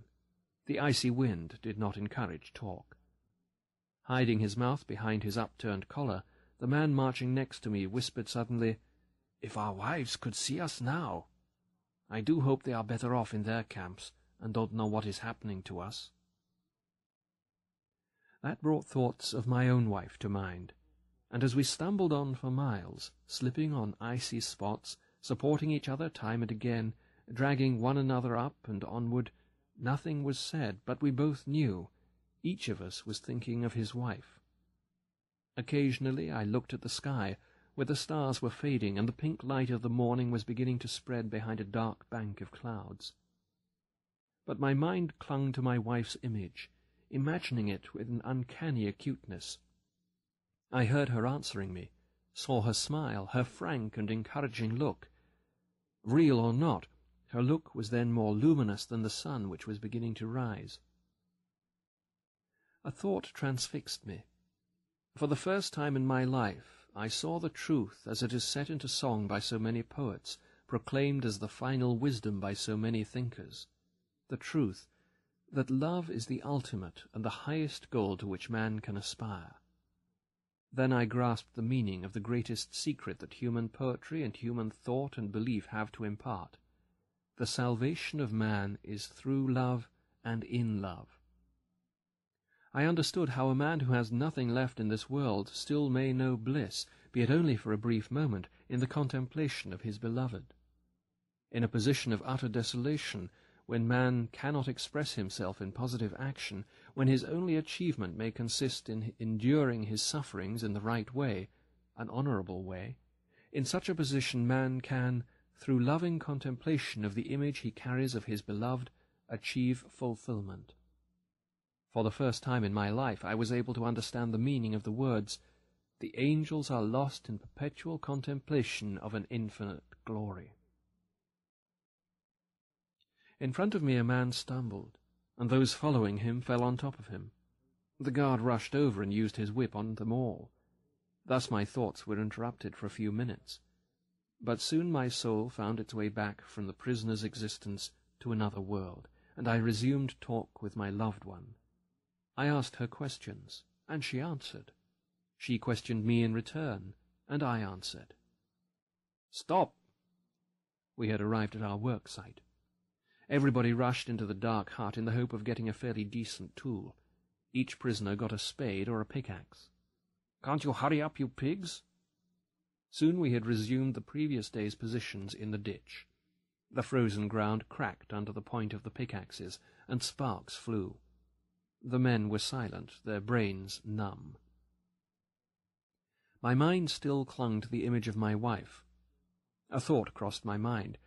I didn't even know if she was still alive. I knew only one thing, which I have learned well by now. Love goes very far beyond the physical person of the beloved. It finds its deepest meaning in his spiritual being, his inner self. Whether or not he is actually present, whether or not he is still alive at all, ceases somehow to be of importance. I did not know whether my wife was alive, and I had no means of finding out. During all my prison life there was no outgoing or incoming mail. But at that moment it ceased to matter. There was no need for me to know. Nothing could touch the strength of my love, my thoughts, and the image of my beloved. Had I known then that my wife was dead, I think that I would still have given myself, undisturbed by that knowledge, to the contemplation of her image, and that my mental conversation with her would have been just as vivid and just as satisfying. Set me like a seal upon thy heart. Love is as strong as death. This intensification of inner life helped the prisoner find a refuge from the emptiness, desolation, and spiritual poverty of his existence by letting him escape into the past.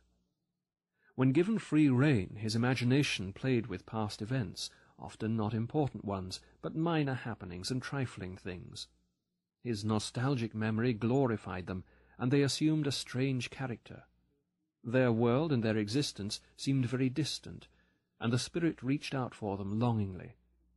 In my mind I took bus rides, unlocked the front door of my apartment, answered my telephone, switched on the electric lights. Our thoughts often centered on such details, and these memories could move one to tears. As the inner life of the prisoner tended to become more intense, he also experienced the beauty of art and nature as never before. Under their influence he sometimes even forgot his own frightful circumstances. If someone had seen our faces on the journey from Auschwitz to a Bavarian camp as we beheld the mountains of Salzburg with their summit glowing in the sunset through the little barred windows of the prison carriage, he would never have believed that those were the faces of men who had given up all hope of life and liberty. Despite that factor, or maybe because of it, we were carried away by nature's beauty, which we had missed for so long. In camp, too, a man might draw the attention of a comrade working next to him to a nice view of the setting sun shining through the tall trees of the Bavarian woods, as in the famous watercolour by Dürer, the same woods in which we had built an enormous hidden munitions plant. One evening, when we were already resting on the floor of our hut, dead tired, soup bowls in hand, a fellow prisoner rushed in and asked us to run out to the assembly grounds and see the wonderful sunset. Standing outside, we saw sinister clouds glowing in the west, and the whole sky alive with clouds of ever-changing shapes and colours from steel blue to blood red. The desolate grey mud huts provided a sharp contrast, while the puddles on the muddy ground reflected the glowing sky. Then, after minutes of moving silence, one prisoner said to another, How beautiful the world could be! Another time we were at work in a trench. The dawn was grey around us. Grey was the sky above, grey the snow in the pale light of dawn, grey the rags in which my fellow prisoners were clad, and grey their faces. I was again conversing silently with my wife, or perhaps I was struggling to find the reason for my sufferings, my slow dying. In a last violent protest against the hopelessness of imminent death, I sensed my spirit piercing through the enveloping gloom. I felt it transcend that hopeless, meaningless world, and from somewhere I heard a victorious yes in answer to my question of the existence of an ultimate purpose. At that moment a light was lit in a distant farmhouse, which stood on the horizon as if painted there in the midst of the miserable grey of a dawning morning in Bavaria et lux in tenebris lucet, and the light shineth in the darkness.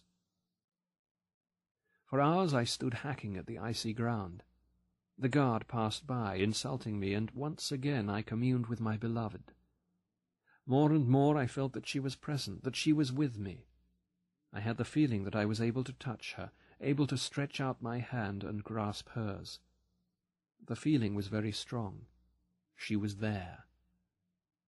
Then, at that very moment, a bird flew down silently and perched just in front of me, on the heap of soil which I had dug up from the ditch, and looked steadily at me.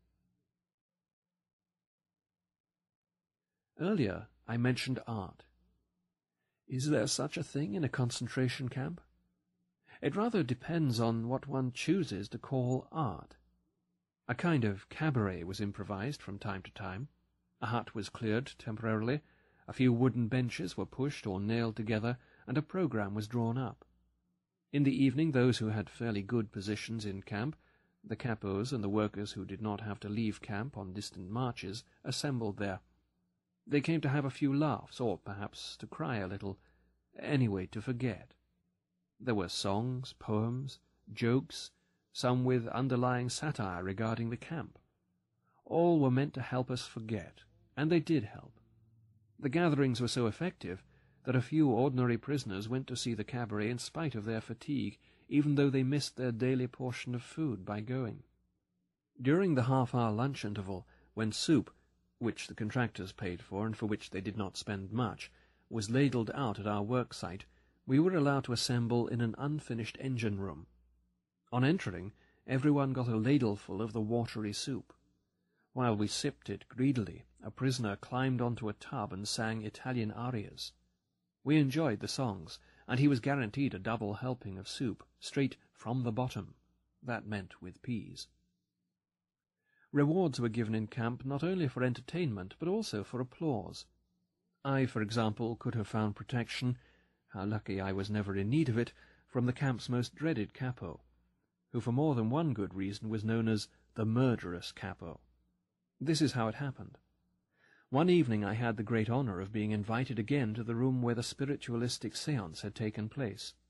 There were gathered the same intimate friends of the chief doctor, and, most illegally, the warrant officer from the sanitation squad was again present. The murderous capo entered the room by chance, and he was asked to recite one of his poems, which had become famous, or infamous, in camp. He did not need to be asked twice, and quickly produced a kind of diary from which he began to read samples of his art.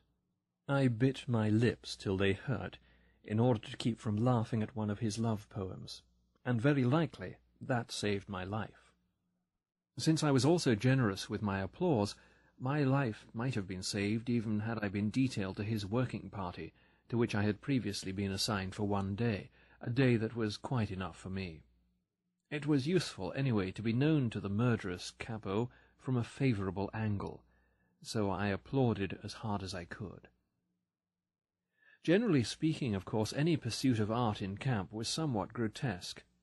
I would say that the real impression made by anything connected with art arose only from the ghost-like contrast between the performance and the background of desolate camp life.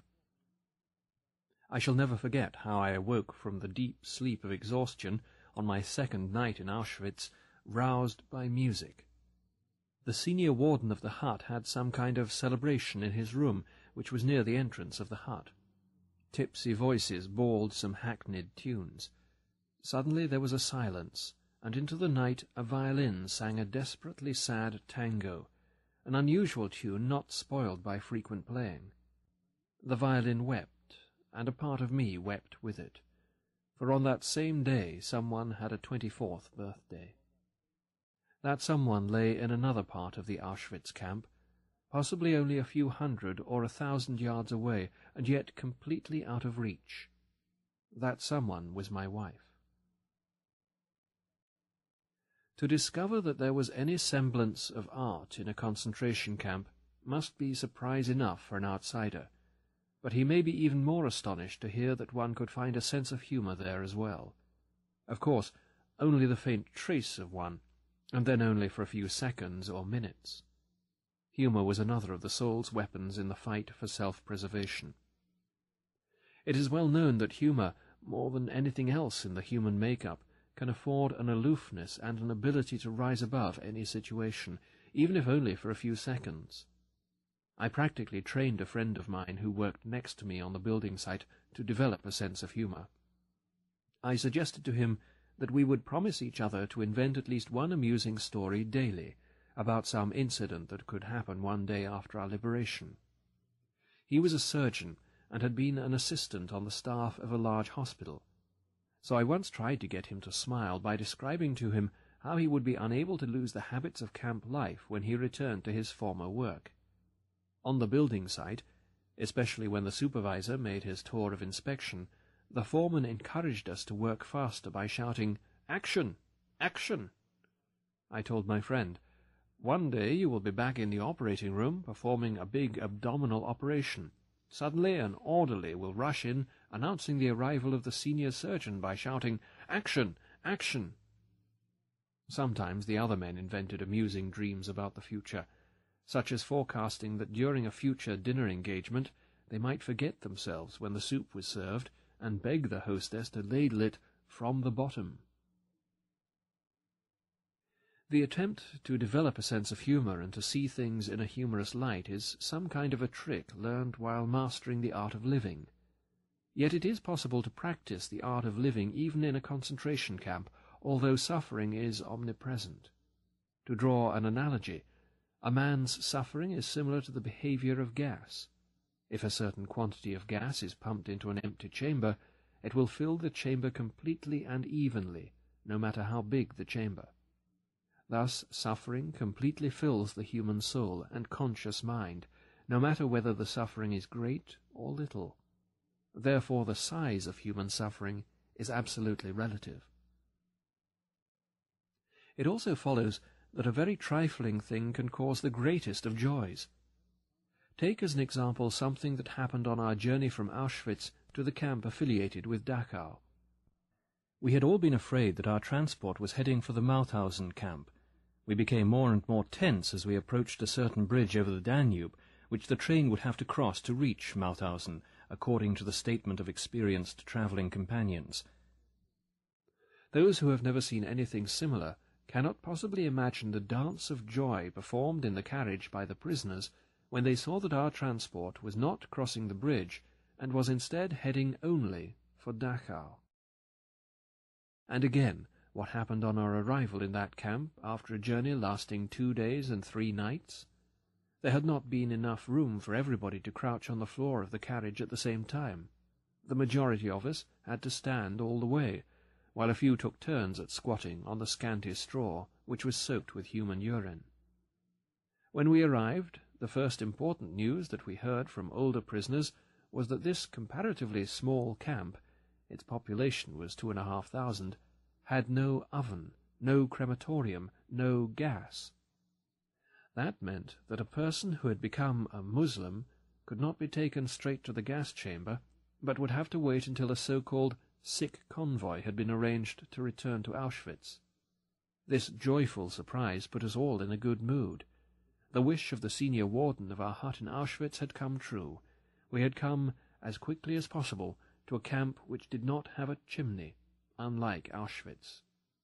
We laughed and cracked jokes in spite of and during all we had to go through in the next few hours. When we knew arrivals were counted, one of us was missing, so we had to wait outside in the rain and cold wind until the missing man was found. He was at last discovered in a hut, where he had fallen asleep from exhaustion. Then the roll call was turned into a punishment parade. All through the night and late into the next morning we had to stand outside, frozen and soaked to the skin after the strain of our long journey. And yet we were all very pleased. There was no chimney in this camp, and Auschwitz was a long way off. Another time we saw a group of convicts pass our work site. How obvious the relativity of all suffering appeared to us then. We envied those prisoners their relatively well-regulated, secure, and happy life, they surely had regular opportunities to take baths, we thought sadly. They surely had toothbrushes and clothes brushes, mattresses, a separate one for each of them, and monthly mail bringing them news of the whereabouts of their relatives, or at least of whether they were still alive or not. We had lost all that a long time ago. And how we envied those of us who had the opportunity to get into a factory and work in a sheltered room. It was everyone's wish to have such a life-saving piece of luck. The scale of relative luck extends even further. Even among those detachments outside the camp, in one of which I was a member, there were some units which were considered worse than others. One could envy a man who did not have to wade in deep, muddy clay on a steep slope emptying the tubs of a small field railway for twelve hours daily. Most of the daily accidents occurred on this job, and they were often fatal. In other work parties the foremen maintained an apparently local tradition of dealing out numerous blows, which made us talk of the relative luck of not being under their command, or perhaps of being under it only temporarily. Once, by an unlucky chance, I got into such a group. If an air raid alarm had not interrupted us after two hours, during which time the foreman had worked on me especially, making it necessary to regroup the workers afterwards, I think that I would have returned to camp on one of the sledges which carried those who had died or were dying from exhaustion. No one can imagine the relief that the siren can bring in such a situation. Not even a boxer who has heard the bell signifying the finish of a round and who is thus saved at the last minute from the danger of a knockout. We were grateful for the smallest of mercies. We were glad when there was time to delouse before going to bed, although in itself this was no pleasure, as it meant standing naked in an unheated hut where icicles hung from the ceiling. But we were thankful if there was no air raid alarm during this operation and the lights were not switched off.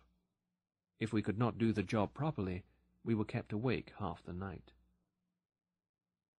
The meagre pleasures of camp life provided a kind of negative happiness, freedom from suffering, as Schopenhauer put it, and even that in a relative way only.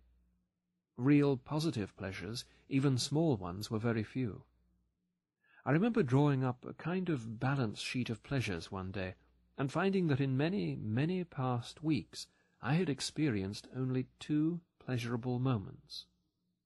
One occurred when, on returning from work, I was admitted to the cook-house after a long wait, and was assigned to the line filing up to prisoner cook F. He stood behind one of the huge pans, and ladled soup into the bowls which were held out to him by the prisoners, who hurriedly filed past. He was the only cook who did not look at the men whose bowls he was filling, the only cook who dealt out the soup equally, regardless of recipient, and who did not make favourites of his personal friends or countrymen, picking out the potatoes for them, while the others got watery soup skimmed from the top. But it is not for me to pass judgment on those prisoners who put their own people above everyone else. Who can throw a stone at a man who favours his friends, under circumstances when, sooner or later, it is a question of life or death? No man should judge unless he asks himself in absolute honesty whether in a similar situation he might not have done the same. Long after I had resumed normal life again, that means a long time after my release from camp, somebody showed me an illustrated weekly with photographs of prisoners lying crowded on their bunks, staring dully at a visitor. Isn't this terrible? The dreadful, staring faces, everything about it. Why? I asked, for I genuinely did not understand. For at that moment I saw it all again, at five a.m. It was still pitch dark outside. I was lying on the hard boards in an earthen hut where about seventy of us were taken care of. We were sick and did not have to leave camp for work. We did not have to go on parade. We could lie all day in our little corner in the hut and doze and wait for the daily distribution of bread, which of course was reduced for the sick, and for the daily helping of soup, watered down and also decreased in quantity. But how content we were! Happy in spite of everything. While we cowered against each other to avoid any unnecessary loss of warmth, and were too lazy and disinterested to move a finger unnecessarily, we heard shrill whistles and shouts from the square where the night shift had just returned and was assembling for roll call. The door was flung open, and the snowstorm blew into our hut. An exhausted comrade, covered with snow, stumbled inside to sit down for a few minutes but the senior warden turned him out again. It was strictly forbidden to admit a stranger to a hut while a check-up on the men was in progress. How sorry I was for that fellow, and how glad not to be in his skin at that moment, but instead to be sick and able to doze on in the sick quarters. What a life-saver it was to have two days there, and perhaps even two extra days after those. All this came to my mind when I saw the photographs in the magazine. When I explained, my listeners understood why I did not find the photograph so terrible. The people shown on it might not have been so unhappy after all. On my fourth day in the sick quarters, I had just been detailed to the night shift when the chief doctor rushed in and asked me to volunteer for medical duties in another camp containing typhus patients.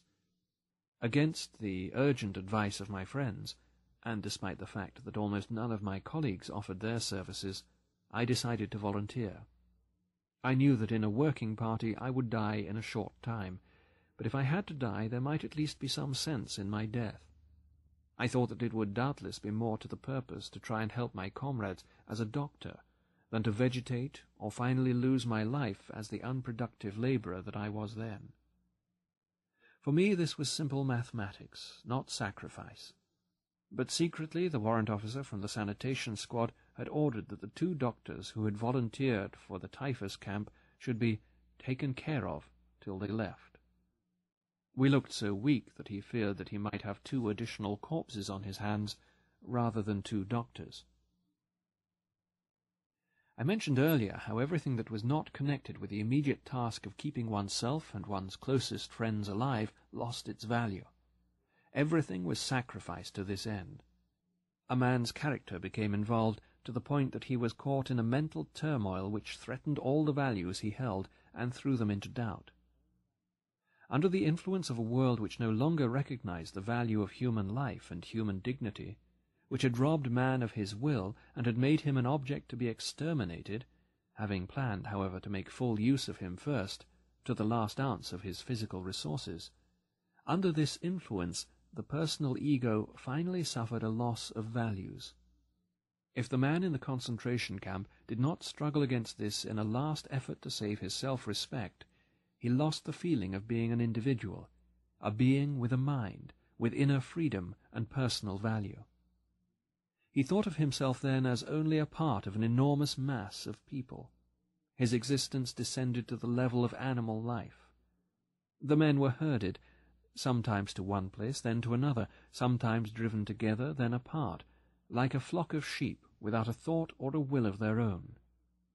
A small but dangerous pack watched them from all sides, well versed in methods of torture and sadism. They drove the herd incessantly, backwards and forwards, with shouts, kicks, and blows. And we, the sheep, thought of two things only how to evade the bad dogs, and how to get a little food. Just like sheep that crowd timidly into the centre of a herd, each of us tried to get into the middle of our formations. That gave one a better chance of avoiding the blows of the guards who were marching on either side and to the front and rear of our column. The central position had the added advantage of affording protection against the bitter winds. It was therefore in an attempt to save one's own skin that one literally tried to submerge into the crowd. This was done automatically in the formations. But at other times it was a very conscious effort on our part, in conformity with one of the camp's most imperative laws of self-preservation, do not be conspicuous. We tried at all times to avoid attracting the attention of the SS. There were times, of course, when it was possible and even necessary to keep away from the crowd. It is well known that an enforced community life, in which attention is paid to everything one does at all times, may result in an irresistible urge to get away, at least for a short time. The prisoner craved to be alone with himself and his thoughts. He yearned for privacy and for solitude. After my transportation to a so-called rest camp, I had the rare fortune to find solitude for about five minutes at a time. Behind the earthen hut where I worked, and in which were crowded about fifty delirious patients, there was a quiet spot in a corner of the double fence of barbed wire surrounding the camp. A tent had been improvised there with a few poles and branches of trees in order to shelter a half-dozen corpses, the daily death rate in the camp. There was also a shaft leading to the water pipes. I squatted on the wooden lid of this shaft whenever my services were not needed. I just sat and looked out at the green flowering slopes and the distant blue hills of the Bavarian landscape, framed by the meshes of barbed wire. I dreamed longingly, and my thoughts wandered north and northeast in the direction of my home, but I could only see clouds. The corpses near me, crawling with lice, did not bother me. Only the steps of passing guards could rouse me from my dreams, or perhaps it would be a call to the sick bay, or to collect a newly arrived supply of medicine for my hut, consisting of perhaps five or ten tablets of aspirin to last for several days for fifty patients. I collected them and then did my rounds, feeling the patients' pulses and giving half tablets to the serious cases. But the desperately ill received no medicine. It would not have helped, and besides it would have deprived those for whom there was still some hope. For light cases I had nothing, except perhaps a word of encouragement. In this way I dragged myself from patient to patient, though I myself was weak and exhausted from a serious attack of typhus. Then I went back to my lonely place on the wood cover of the water shaft. This shaft, incidentally, once saved the lives of three fellow prisoners. Shortly before liberation, mass transports were organized to go to Dachau, and these three prisoners wisely tried to avoid the trip. They climbed down the shaft and hid there from the guards. I calmly sat on the lid, looking innocent and playing a childish game of throwing pebbles at the barbed wire. On spotting me, the guard hesitated for a moment, but then passed on. Soon I could tell the three men below that the worst danger was over. It is very difficult for an outsider to grasp how very little value was placed on human life in camp. The camp inmate was hardened, but possibly became more conscious of this complete disregard of human existence when a convoy of sick men was arranged. The emaciated bodies of the sick were thrown on two-wheeled carts, which were drawn by prisoners for many miles, often through snowstorms, to the next camp. If one of the sick men had died before the cart left, he was thrown on anyway. The list had to be correct. The list was the only thing that mattered. A man counted only because he had a prison number. One literally became a number, dead or alive. That was unimportant. The life of a number was completely irrelevant. What stood behind that number and that life mattered even less. The fate, the history, the name of the man. In the transport of sick patients that I, in my capacity as a doctor, had to accompany from one camp in Bavaria to another, there was a young prisoner whose brother was not on the list, and therefore would have to be left behind. The young man begged so long that the camp warden decided to work an exchange, and the brother took the place of a man who, at the moment, preferred to stay behind. But the list had to be correct. That was easy. The brother just exchanged numbers with the other prisoner. As I have mentioned before, we had no documents. Everyone was lucky to own his body, which, after all, was still breathing. All else about us, that is, the rags hanging from our gaunt skeletons, was only of interest if we were assigned to a transport of sick patients. The departing Muslims were examined with unabashed curiosity to see whether their coats or shoes were not better than one's own. After all, their fates were sealed. But those who stayed behind in camp, who were still capable of some work, had to make use of every means to improve their chances of survival. They were not sentimental. The prisoners saw themselves completely dependent on the moods of the guards, playthings of fate, and this made them even less human than the circumstances warranted. In Auschwitz, I had laid down a rule for myself which proved to be a good one, and which most of my comrades later followed. I generally answered all kinds of questions truthfully, but I was silent about anything that was not expressly asked for. If I were asked my age, I gave it. If asked about my profession, I said doctor, but did not elaborate. The first morning in Auschwitz, an SS officer came to the parade ground. We had to fall into separate groups of prisoners, over forty years, under forty years, metal workers, mechanics, and so forth. Then we were examined for ruptures, and some prisoners had to form a new group. The group that I was in was driven to another hut, where we lined up again. After being sorted out once more, and having answered questions as to my age and profession, I was sent to another small group. Once more we were driven to another hut and grouped differently. This continued for some time, and I became quite unhappy, finding myself among strangers who spoke unintelligible foreign languages. Then came the last selection, and I found myself back in the group that had been with me in the first hut. They had barely noticed that I had been sent from hut to hut in the meantime, but I was aware that in those few minutes fate had passed me in many different forms. When the transport of sick patients for the rest camp was organized, my name, that is my number, was put on the list, since a few doctors were needed. But no one was convinced that the destination was really a rest camp. A few weeks previously the same transport had been prepared, Then, too, everyone had thought that it was destined for the gas ovens. When it was announced that anyone who volunteered for the dreaded night shift would be taken off the transport list, eighty-two prisoners volunteered immediately. A quarter of an hour later, the transport was cancelled. But the eighty-two stayed on the list for the night shift. For the majority of them, this meant death within the next fortnight.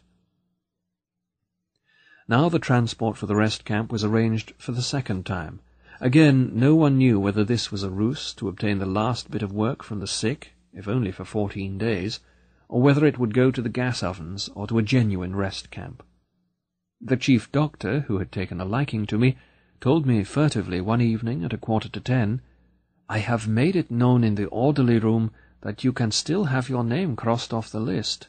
You may do so up till ten o'clock. I told him that this was not my way, that I had learned to let fate take its course. I might as well stay with my friends, I said. There was a look of pity in his eyes, as if he knew. He shook my hand silently, as though it were a farewell, not for life, but from life. Slowly I walked back to my hut. There I found a good friend waiting for me. You really want to go with them? he asked sadly. Yes, I am going. Tears came to his eyes, and I tried to comfort him. Then there was something else to do, to make my will. Listen, Otto, if I don't get back home to my wife, and if you should see her again, then tell her that I talked of her daily, hourly. You remember. Secondly, I have loved her more than anyone. Thirdly, the short time I have been married to her outweighs everything, even all we have gone through here. Otto, where are you now? Are you alive? What has happened to you since our last hour together? Did you find your wife again? And do you remember how I made you learn my will by heart, word for word, in spite of your childlike tears? The next morning I departed with a transport. This time it was not a ruse. We were not heading for the gas chambers, and we actually did go to a rest camp. Those who had pitied me remained in a camp where famine was to rage even more fiercely than in our new camp. They tried to save themselves, but they only sealed their own fates. Months later, after liberation, I met a friend from the old camp. He related to me how he, as camp policeman, had searched for a piece of human flesh that was missing from a pile of corpses. He confiscated it from a pot in which he found it cooking. Cannibalism had broken out. I had left just in time. Does this not bring to mind the story of death in Teheran? A rich and mighty Persian once walked in his garden with one of his servants. The servant cried that he had just encountered death, who had threatened him. He begged his master to give him his fastest horse, so that he could make haste and flee to Teheran, which he could reach that same evening. The master consented, and the servant galloped off on the horse. On returning to his house, the master himself met Death, and questioned him. Why did you terrify and threaten my servant? I did not threaten him. I only showed surprise in still finding him here, when I planned to meet him tonight in Teheran, said Death. The camp inmate was frightened of making decisions and of taking any sort of initiative whatsoever. This was the result of a strong feeling that fate was one's master, and that one must not try to influence it in any way, but instead let it take its own course. In addition, there was great apathy, which contributed in no small part to the feelings of the prisoner. At times, lightning decisions had to be made, decisions which spelled life or death. The prisoner would have preferred to let fate make the choice for him. This escape from commitment was most apparent when a prisoner had to make the decision for or against an escape attempt. In those minutes in which he had to make up his mind, and it was always a question of minutes, he suffered the tortures of hell. Should he make the attempt to flee? Should he take the risk? I, too, experienced this torment. As the battlefront drew nearer, I had the opportunity to escape. A colleague of mine who had to visit huts outside the camp in the course of his medical duties wanted to escape and take me with him. Under the pretence of holding a consultation about a patient whose illness required a specialist's advice, he smuggled me out. Outside the camp, a member of a foreign resistance movement was to supply us with uniforms and documents. At the last moment, there were some technical difficulties, and we had to return to camp once more. We used this opportunity to provide ourselves with provisions, a few rotten potatoes, and to look for a rucksack. We broke into an empty hut of the women's camp, which was vacant, as the women had been sent to another camp. The hut was in great disorder. It was obvious that many women had acquired supplies and fled. There were rags, straw, rotting food, and broken crockery. Some bowls were still in good condition, and would have been very valuable to us, but we decided not to take them. We knew that lately, as conditions had become desperate, they had been used not only for food, but also as wash basins and chamber pots.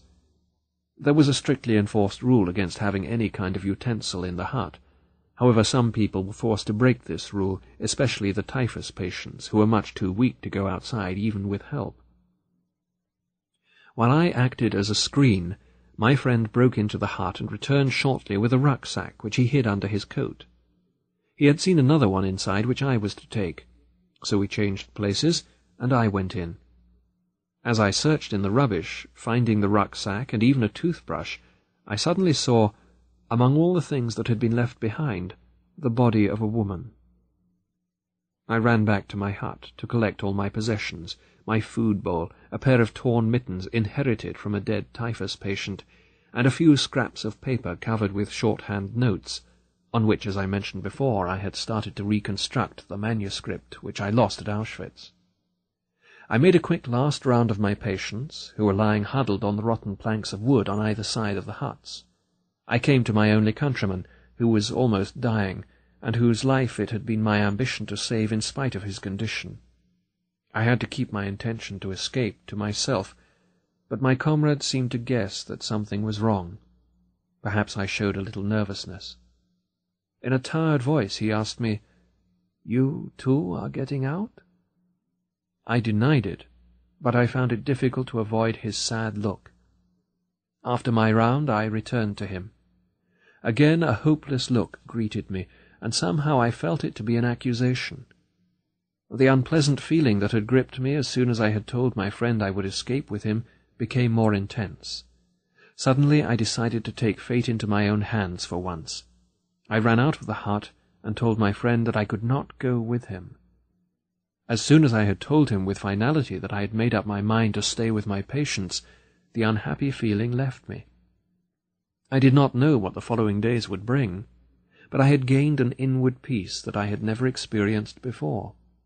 I returned to the hut, sat down on the boards at my countryman's feet, and tried to comfort him.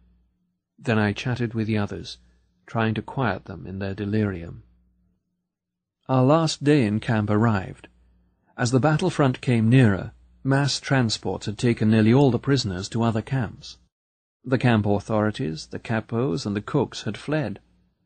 On this day an order was given that the camp must be evacuated completely by sunset. Even the few remaining prisoners, the sick, a few doctors, and some nurses would have to leave. At night the camp was to be set on fire. In the afternoon the trucks which were to collect the sick had not yet appeared. Instead the camp gates were suddenly closed and the barbed wire closely watched, so that no one could attempt an escape. The remaining prisoners seemed to be destined to burn with the camp. For the second time my friend and I decided to escape. We had been given an order to bury three men outside the barbed wire fence. We were the only two in camp who had strength enough to do the job. Nearly all the others lay in the few huts which were still in use, prostrate with fever and delirium. We now made our plans. Along with the first body we would smuggle out my friend's rucksack, hiding it in the old laundry tub which served as a coffin. When we took out the second body, we would also carry out my rucksack, and on the third trip we intended to make our escape. The first two trips went according to plan. After we returned, I waited while my friend tried to find a piece of bread so that we would have something to eat during the next few days in the woods. I waited. Minutes passed. I became more and more impatient as he did not return. After three years of imprisonment, I was picturing freedom joyously, imagining how wonderful it would be to run toward the battlefront. But we did not get that far. The very moment when my friend came back, the camp gate was thrown open. A splendid aluminium-coloured car on which were painted large red crosses slowly rolled onto the parade ground. A delegate from the International Red Cross in Geneva had arrived, and the camp and its inmates were under his protection. The delegate billeted himself in a farmhouse in the vicinity in order to be near the camp at all times in case of emergency. Who worried about escape now? Boxes with medicines were unloaded from the car, cigarettes were distributed, we were photographed, and joy reigned supreme. Now there was no need for us to risk running toward the fighting line. In our excitement, we had forgotten the third body, so we carried it outside and dropped it into the narrow grave we had dug for the three corpses. The guard who accompanied us, a relatively inoffensive man, suddenly became quite gentle. He saw that the tables might be turned, and tried to win our goodwill. He joined in the short prayers that we offered for the dead men before throwing soil over them. After the tension and excitement of the past days and hours, those last days in our race with death, the words of our prayer asking for peace were as fervent as any ever uttered by the human voice. And so the last day in camp passed in anticipation of freedom. But we had rejoiced too early. The Red Cross delegate had assured us that an agreement had been signed and that the camp must not be evacuated. But that night the SS arrived with trucks and brought an order to clear the camp. The last remaining prisoners were to be taken to a central camp from which they would be sent to Switzerland within forty-eight hours to be exchanged for some prisoners of war. We scarcely recognized the SS. They were so friendly, trying to persuade us to get in the trucks without fear, telling us that we should be grateful for our good luck. Those who were strong enough crowded into the trucks, and the seriously ill and feeble were lifted up with difficulty. My friend and I, we did not hide our rucksacks now, stood in the last group, from which thirteen would be chosen for the next to last truck. The chief doctor counted out the requisite number, but he omitted the two of us. The thirteen were loaded into the truck, and we had to stay behind. Surprised, very annoyed and disappointed, we blamed the chief doctor, who excused himself by saying that he had been tired and distracted. He said that he had thought we still intended to escape. Impatiently we sat down keeping our rucksacks on our backs, and waited with the few remaining prisoners for the last truck. We had to wait a long time. Finally we lay down on the mattresses of the deserted guard-room, exhausted by the excitement of the last few hours and days, during which we had fluctuated continuously between hope and despair. We slept in our clothes and shoes, ready for the journey. The noise of rifles and cannons woke us. The flashes of tracer bullets and gunshots entered the hut. The chief doctor dashed in and ordered us to take cover on the floor. One prisoner jumped on my stomach from the bed above me and with his shoes on. That awakened me all right. Then we grasped what was happening. The battlefront had reached us. The shooting decreased, and morning dawned. Outside on the pole at the camp gate, a white flag floated in the wind. Many weeks later, we found out that even in those last hours fate had toyed with us few remaining prisoners. We found out just how uncertain human decisions are, especially in matters of life and death. I was confronted with photographs which had been taken in a small camp not far from ours. Our friends who had thought they were travelling to freedom that night had been taken in the trucks to this camp, and there they were locked in the huts and burned to death. Their partially charred bodies were recognizable on the photograph. I thought again of death in Tehran. Apart from its role as a defensive mechanism, the prisoner's apathy was also the result of other factors. Hunger and lack of sleep contributed to it, as they do in normal life also, and to the general irritability which was another characteristic of the prisoner's mental state. The lack of sleep was due partly to the pestering of vermin which infested the terribly overcrowded huts because of the general lack of hygiene and sanitation. The fact that we had neither nicotine nor caffeine also contributed to the state of apathy and irritability. Besides these physical causes, there were mental ones, in the form of certain complexes. The majority of prisoners suffered from a kind of inferiority complex. We all had once been, or had fancied ourselves to be, somebody. Now we were treated like complete nonentities. The consciousness of one's inner value is anchored in higher, more spiritual things and cannot be shaken by camp life, but how many free men, let alone prisoners, possess it? Without consciously thinking about it, the average prisoner felt himself utterly degraded. This became obvious when one observed the contrasts offered by the singular sociological structure of the camp. The more prominent prisoners, the capos, the cooks, the storekeepers, and the camp policemen, did not, as a rule, feel degraded at all, like the majority of prisoners, but on the contrary, promoted. Some even developed miniature delusions of grandeur. The mental reaction of the envious and grumbling majority toward this favored minority found expression in several ways, sometimes in jokes. For instance, I heard one prisoner talk to another about a capo, saying, Imagine! I knew that man when he was only the president of a large bank. Isn't it fortunate that he has risen so far in the world? Whenever the degraded majority and the promoted minority came into conflict, and there were plenty of opportunities for this, starting with the distribution of food, the results were explosive. Therefore, the general irritability, whose physical causes were discussed above, became most intense when these mental tensions were added. It is not surprising that this tension often ended in a general fight. Since the prisoner continually witnessed scenes of beatings, the impulse toward violence was increased. I myself felt my fists clench when anger came over me while I was famished and tired. I was usually very tired, since we had to stoke our stove, which we were allowed to keep in our hut for the typhus patients, throughout the nights. However, some of the most idyllic hours I have ever spent were in the middle of the night when all the others were delirious or sleeping. I could lie stretched out in front of the stove and roast a few pilfered potatoes in a fire made from stolen charcoal. But the following day I always felt even more tired, insensitive, and irritable. While I was working as a doctor in the typhus block, I also had to take the place of the senior block warden who was ill. Therefore, I was responsible to the camp authority for keeping the hut clean, if clean can be used to describe such a condition. The pretense at inspection to which the hut was frequently submitted was more for the purpose of torture than of hygiene. More food and a few drugs would have helped, but the only concern of the inspectors was whether a piece of straw was left in the centre corridor, or whether the dirty, ragged, and verminous blankets of the patients were tucked in neatly at their feet. As to the fate of the inmates, they were quite unconcerned. If I reported smartly, whipping my prison cap from my shorn head and clicking my heels, hut number six stroke nine, fifty-two patients, two nursing orderlies, and one doctor, they were satisfied, and then they would leave.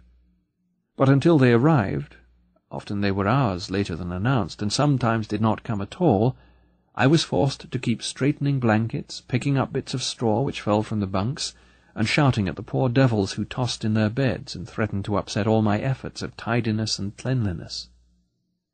Apathy was particularly increased among the feverish patients, so that they did not react at all unless they were shouted at. Even this failed at times, and then it took tremendous self-control not to strike them. For one's own irritability took on enormous proportions in the face of the other's apathy, and especially in the face of the danger, that is, the approaching inspection, which was caused by it. In attempting this psychological presentation and a psychopathological explanation of the typical characteristics of a concentration camp inmate, I may give the impression Part 2 Logotherapy in a Nutshell This part, which has been revised and updated, first appeared as Basic Concepts of Logotherapy in the 1962 edition of Man's Search for Meaning.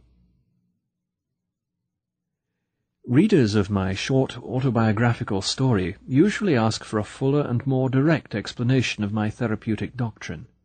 Accordingly, I added a brief section on logotherapy to the original edition of From Death Camp to Existentialism, But that was not enough, and I have been besieged by requests for a more extended treatment. Therefore, in the present edition, I have completely rewritten and considerably expanded my account. The assignment was not easy. To convey to the reader within a short space all the material which required twenty volumes in German is an almost hopeless task. I am reminded of the American doctor who once turned up in my office in Vienna and asked me, Now, doctor, are you a psychoanalyst? Whereupon I replied, Not exactly a psychoanalyst. Let's say a psychotherapist. Then he continued, questioning me, What school do you stand for? I answered, It is my own theory. I call it logotherapy. Can you tell me in one sentence what is meant by logotherapy? he asked. At least, what is the difference between psychoanalysis and logotherapy? Yes, I said, but in the first place, can you tell me in one sentence what you think the essence of psychoanalysis is? This was his answer. During psychoanalysis, the patient must lie down on a couch and tell you things which sometimes are very disagreeable to tell. Whereupon I immediately retorted with the following improvisation. Now, in logotherapy, the patient may remain sitting erect, but he must hear things which sometimes are very disagreeable to hear. Of course, this was meant facetiously, and not as a capsule version of logotherapy. However, there is something in it, inasmuch as logotherapy, in comparison with psychoanalysis, is a method less retrospective and less introspective. Logotherapy focuses rather on the future, that is to say, on the meanings to be fulfilled by the patient in his future. Logotherapy, indeed, is a meaning-centered psychotherapy.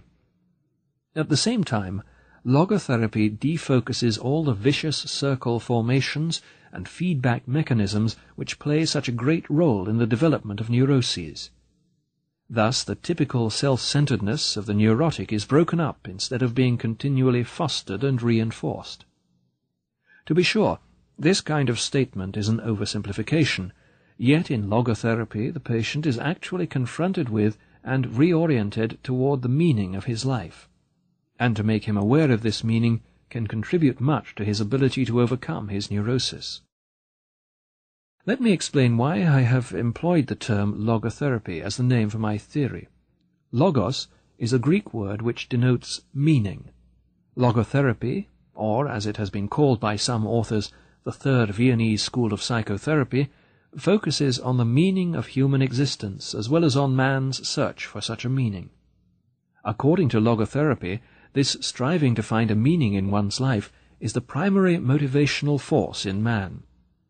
That is why I speak of a will to meaning, in contrast to the pleasure principle, or, as we could also term it, the will to pleasure, on which Freudian psychoanalysis is centered, as well as in contrast to the will to power, on which Adlerian psychology, using the term striving for superiority, is focused. The will to meaning. Man's search for meaning is the primary motivation in his life, and not a secondary rationalization of instinctual drives. This meaning is unique and specific in that it must and can be fulfilled by him alone. Only then does it achieve a significance which will satisfy his own will to meaning. There are some authors who contend that meanings and values are nothing but defense mechanisms, reaction formations, and sublimations. But as for myself, I would not be willing to live merely for the sake of my defense mechanisms, nor would I be ready to die merely for the sake of my reaction formations. Man, however, is able to live and even to die for the sake of his ideals and values. A public opinion poll was conducted a few years ago in France. The results showed that 89% of the people polled admitted that man needs something for the sake of which to live. Moreover, 61% conceded that there was something or someone in their own lives for whose sake they were even ready to die. I repeated this poll at my hospital department in Vienna among both the patients and the personnel, and the outcome was practically the same as among the thousands of people screened in France. The difference was only 2%. Another statistical survey of 7,948 students at 48 colleges was conducted by social scientists from Johns Hopkins University. Their preliminary report is part of a two-year study sponsored by the National Institute of Mental Health. Asked what they considered very important to them now, 16% of the students checked making a lot of money. 78% said their first goal was finding a purpose and meaning to my life. Of course, there may be some cases in which an individual's concern with values is really a camouflage of hidden inner conflicts. But, if so, they represent the exceptions from the rule rather than the rule itself. In these cases, we have actually to deal with pseudo-values, and as such they have to be unmasked. Unmasking, however, should stop as soon as one is confronted with what is authentic and genuine in man. For example, man's desire for a life that is as meaningful as possible. If it does not stop then, the only thing that the unmasking psychologist really unmasks is his own hidden motive, namely his unconscious need to debase and depreciate what is genuine, what is genuinely human in man. Existential frustration. Man's will to meaning can also be frustrated, in which case logotherapy speaks of existential frustration. The term existential may be used in three ways to refer to 1. Existence itself, that is, the specifically human mode of being, 2. The meaning of existence, and 3. The striving to find a concrete meaning in personal existence, that is to say, the will to meaning. Existential frustration can also result in neuroses. For this type of neuroses, logotherapy has coined the term noogenic neuroses, in contrast to neuroses in the traditional sense of the word that is, psychogenic neuroses. Noogenic neuroses have their origin not in the psychological, but rather in the noological, from the Greek nous, meaning mind, dimension of human existence. This is another logotherapeutic term which denotes anything pertaining to the specifically human dimension. Noogenic neuroses Noogenic neuroses do not emerge from conflicts between drives and instincts, but rather from existential problems. Among such problems, the frustration of the will to meaning plays a large role. It is obvious that in noogenic cases the appropriate and adequate therapy is not psychotherapy in general, but rather logotherapy, a therapy, that is, which dares to enter the specifically human dimension. Let me quote the following instance. A high-ranking American diplomat came to my office in Vienna in order to continue psychoanalytic treatment which he had begun five years previously with an analyst in New York. At the outset I asked him why he thought he should be analyzed, why his analysis had been started in the first place. It turned out that the patient was discontented with his career and found it most difficult to comply with American foreign policy. His analyst, however, had told him again and again that he should try to reconcile himself with his father, because the government of the United States, as well as his superiors, were nothing but father images, and, consequently, his dissatisfaction with his job was due to the hatred he unconsciously harbored toward his father. Through an analysis lasting five years, the patient had been prompted more and more to accept his analyst's interpretations, until he finally was unable to see the forest of reality for the trees of symbols and images. After a few interviews, it was clear that his will to meaning was frustrated by his vocation, and he actually longed to be engaged in some other kind of work. As there was no reason for not giving up his profession and embarking on a different one, he did so, with most gratifying results. He has remained contented in this new occupation for over five years, as he recently reported. I doubt that, in this case, I was dealing with a neurotic condition at all, and that is why I thought that he did not need any psychotherapy, nor even logotherapy, for the simple reason that he was not actually a patient. Not every conflict is necessarily neurotic. Some amount of conflict is normal and healthy. In a similar sense, suffering is not always a pathological phenomenon. Rather than being a symptom of neurosis, suffering may well be a human achievement especially if the suffering grows out of existential frustration. I would strictly deny that one's search for a meaning to his existence, or even his doubt of it, in every case is derived from or results in any disease. Existential frustration is in itself neither pathological nor pathogenic. A man's concern, even his despair over the worthwhileness of life, is an existential distress, but by no means a mental disease.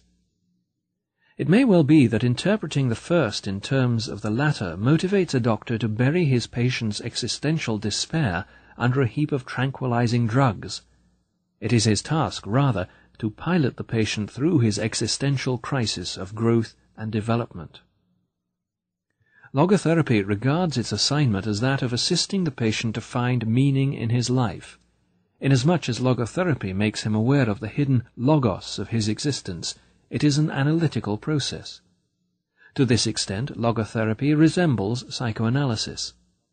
However, in logotherapy's attempt to make something conscious again, it does not restrict its activity to instinctual facts within the individual's unconscious, but also cares for existential realities, such as the potential meaning of his existence to be fulfilled, as well as his will to meaning. Any analysis, however, even when it refrains from including the noological dimension in its therapeutic process, tries to make the patient aware of what he actually longs for in the depth of his being.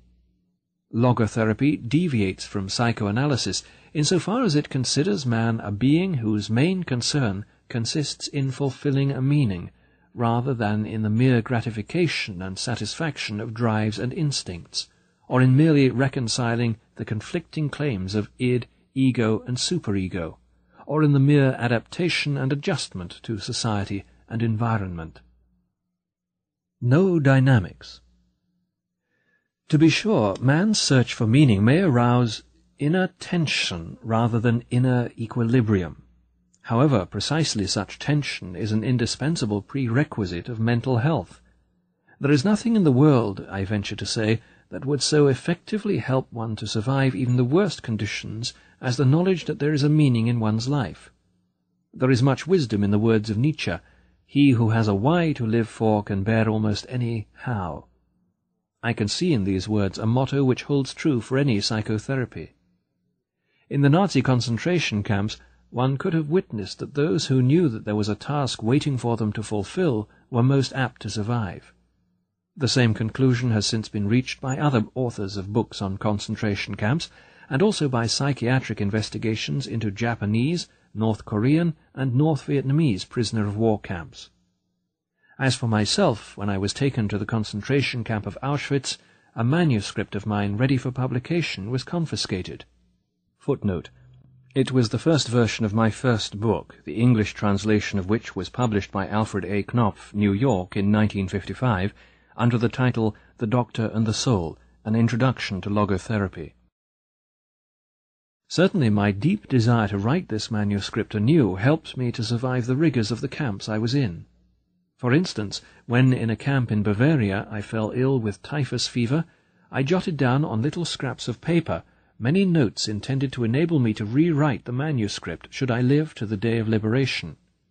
I am sure that this reconstruction of my lost manuscript in the dark barracks of a Bavarian concentration camp assisted me in overcoming the danger of cardiovascular collapse. Thus it can be seen that mental health is based on a certain degree of tension, the tension between what one has already achieved and what one still ought to accomplish, or the gap between what one is and what one should become. Such a tension is inherent in the human being, and therefore is indispensable to mental well-being. We should not, then, be hesitant about challenging man with a potential meaning for him to fulfill. It is only thus that we evoke his will to meaning from its state of latency. I consider it a dangerous misconception of mental hygiene to assume that what man needs in the first place is equilibrium, or, as it is called in biology, homeostasis, that is, a tensionless state. What man actually needs is not a tensionless state, but rather the striving and struggling for a worthwhile goal, a freely chosen task. What he needs is not the discharge of tension at any cost, but the call of a potential meaning waiting to be fulfilled by him. What man needs is not homeostasis, but what I call noodynamics. That is, the existential dynamics in a polar field of tension, where one pole is represented by a meaning that is to be fulfilled, and the other pole by the man who has to fulfill it. And one should not think that this holds true only for normal conditions. In neurotic individuals, it is even more valid. If architects want to strengthen a decrepit arch, they increase the load which is laid upon it, for thereby the parts are joined more firmly together. So if therapists wish to foster their patients' mental health, they should not be afraid to create a sound amount of tension through a reorientation toward the meaning of one's life. Having shown the beneficial impact of meaning orientation, I turn to the detrimental influence of that feeling of which so many patients complain today, namely the feeling of the total and ultimate meaninglessness of their lives. They lack the awareness of a meaning worth living for. They are haunted by the experience of their inner emptiness, a void within themselves. They are caught in that situation which I have called the existential vacuum. The existential vacuum. The existential vacuum is a widespread phenomenon of the twentieth century. This is understandable. It may be due to a twofold loss which man has had to undergo since he became a truly human being. At the beginning of human history, man lost some of the basic animal instincts in which an animal's behavior is embedded and by which it is secured. Such security, like paradise, is closed to man forever. Man has to make choices. In addition to this, however, man has suffered another loss in his more recent development, inasmuch as the traditions which buttressed his behavior are now rapidly diminishing. No instinct tells him what he has to do, and no tradition tells him what he ought to do. Sometimes he does not even know what he wishes to do. Instead, he either wishes to do what other people do, conformism, or he does what other people wish him to do, totalitarianism. A statistical survey recently revealed that among my European students, 25% showed a more or less marked degree of existential vacuum. Among my American students it was not 25, but 60%. The existential vacuum manifests itself mainly in a state of boredom. Now we can understand Schopenhauer when he said that mankind was apparently doomed to vacillate eternally between the two extremes of distress and boredom. In actual fact, boredom is now causing and certainly bringing to psychiatrists more problems to solve than distress. And these problems are growing increasingly crucial for progressive automation will probably lead to an enormous increase in the leisure hours available to the average worker. The pity of it is that many of these will not know what to do with all their newly acquired free time. Let us consider, for instance, Sunday neurosis, that kind of depression which afflicts people who become aware of the lack of content in their lives when the rush of the busy week is over and the void within themselves becomes manifest. Not a few cases of suicide can be traced back to this existential vacuum. Such widespread phenomena as depression, aggression, and addiction are not understandable unless we recognize the existential vacuum underlying them. This is also true of the crises of pensioners and aging people. Moreover, there are various masks and guises under which the existential vacuum appears. Sometimes the frustrated will to meaning is vicariously compensated for by a will to power, including the most primitive form of the will to power, the will to money. In other cases, the place of frustrated will to meaning is taken by the will to pleasure. That is why existential frustration often eventuates in sexual compensation. We can observe in such cases that the sexual libido becomes rampant in the existential vacuum. An analogous event occurs in neurotic cases. There are certain types of feedback mechanisms and vicious circle formations which I will touch upon later. One can observe again and again, however, that this symptomatology has invaded an existential vacuum wherein it then continues to flourish. In such patients, what we have to deal with is not a noogenic neurosis. However, we will never succeed in having the patient overcome his condition if we have not supplemented the psychotherapeutic treatment with logotherapy.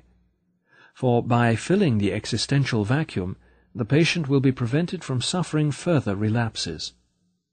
Therefore, logotherapy is indicated not only in noogenic cases, as pointed out above, but also in psychogenic cases, and sometimes even the somatogenic pseudo-neuroses. Viewed in this light, a statement once made by Magda B. Arnold is justified. Every therapy must in some way, no matter how restricted, also be logotherapy. Magda B. Arnold and John A. Gasson, The Human Person, Ronald Press, New York, 1954, page 618. Let us now consider what we can do if a patient asks what the meaning of his life is. The meaning of life. I doubt whether a doctor can answer this question in general terms, for the meaning of life differs from man to man, from day to day, and from hour to hour. What matters, therefore, is not the meaning of life in general, but rather the specific meaning of a person's life at a given moment. To put the question in general terms would be comparable to the question posed to a chess champion. Tell me, master, what is the best move in the world? There simply is no such thing as the best, or even a good move, apart from a particular situation in a game, and the particular personality of one's opponent. The same holds for human existence. One should not search for an abstract meaning of life. Everyone has his own specific vocation or mission in life to carry out a concrete assignment which demands fulfillment. Therein he cannot be replaced, nor can his life be repeated. Thus everyone's task is as unique as his specific opportunity to implement it. As each situation in life represents a challenge to man and presents a problem for him to solve, the question of the meaning of life may actually be reversed. Ultimately, man should not ask what the meaning of his life is, but rather he must recognize that it is he who is asked. In a word, each man is questioned by life, and he can only answer to life by answering for his own life. To life he can only respond by being responsible. Thus, logotherapy sees in responsibleness the very essence of human existence the essence of existence. This emphasis on responsibleness is reflected in the categorical imperative of logotherapy, which is, live as if you were living already for the second time, and as if you had acted the first time as wrongly as you are about to act now. It seems to me that there is nothing which would stimulate a man's sense of responsibleness more than this maxim, which invites him to imagine first that the present is past, and second that the past may yet be changed and amended. Such a precept confronts him with life's finiteness, as well as the finality of what he makes out of both his life and himself. Logotherapy tries to make the patient fully aware of his own responsibleness. Therefore, it must leave to him the option for what, to what, or to whom he understands himself to be responsible. That is why a logotherapist is the least tempted of all psychotherapists to impose value judgments on his patients, for he will never permit the patient to pass to the doctor the responsibility of judging. It is, therefore, up to the patient to decide whether he should interpret his life task as being responsible to society or to his own conscience. There are people, however, who do not interpret their own lives merely in terms of a task assigned to them, but also in terms of the taskmaster who has assigned it to them. Logotherapy is neither teaching nor preaching. It is as far removed from logical reasoning as it is from moral exhortation. To put it figuratively, the role played by a logotherapist is that of an eye specialist rather than that of a painter. A painter tries to convey to us a picture of the world as he sees it.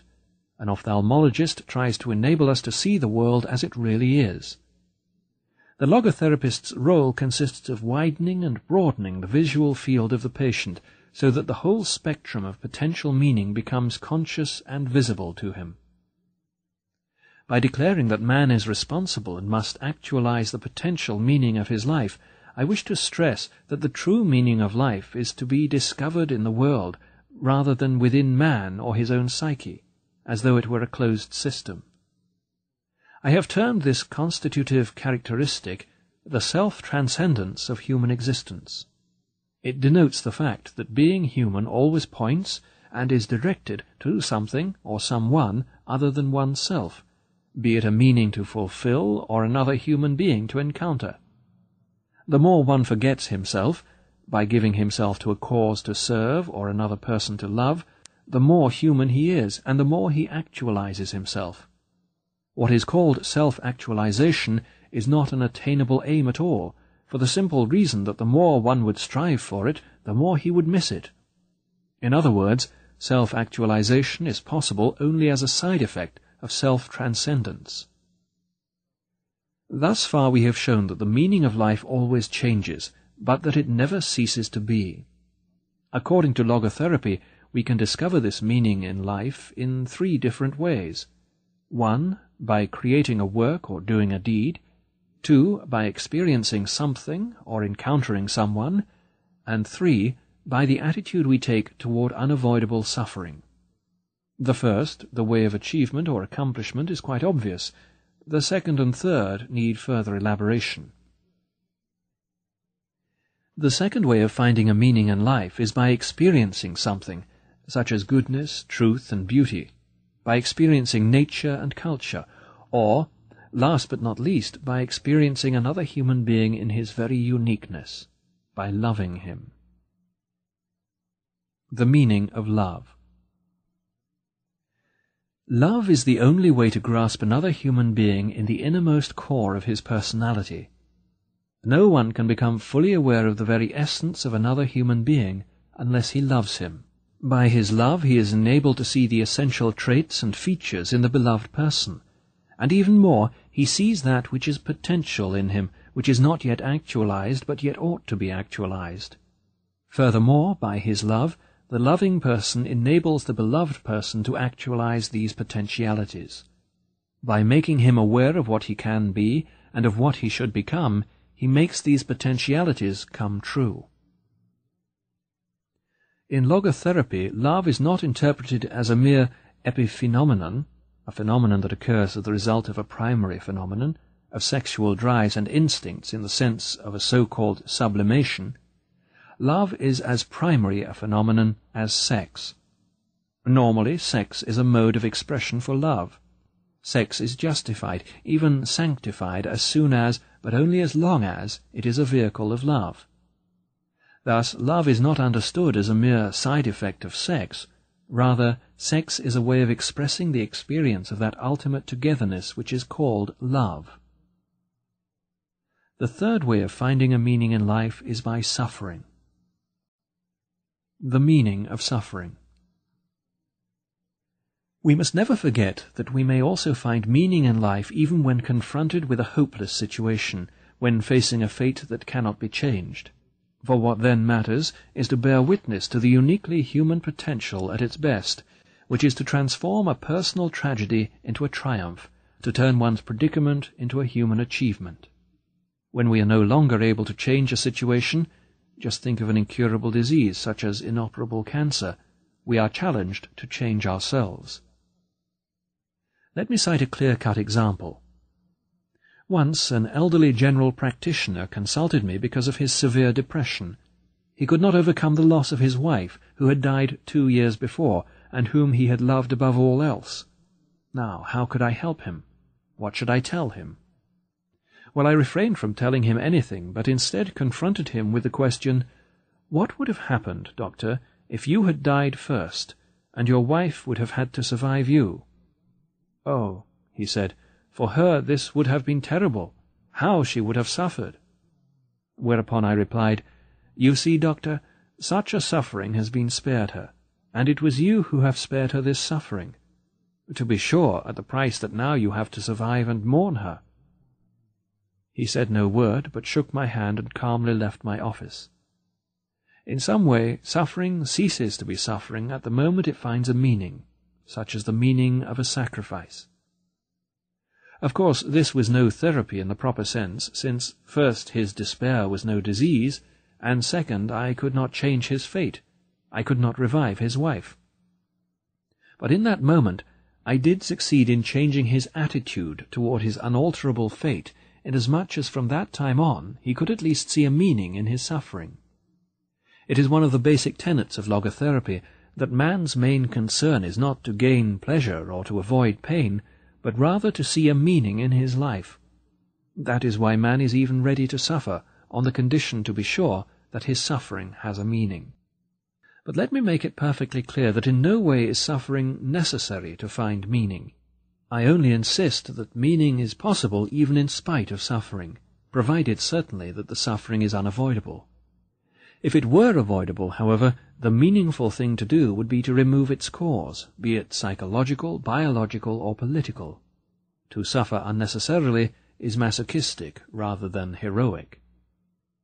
Edith Weisskopf Joelson, before her death professor of psychology at the University of Georgia, contended in her article on logotherapy that our current mental hygiene philosophy stresses the idea that people ought to be happy, that unhappiness is a symptom of maladjustment.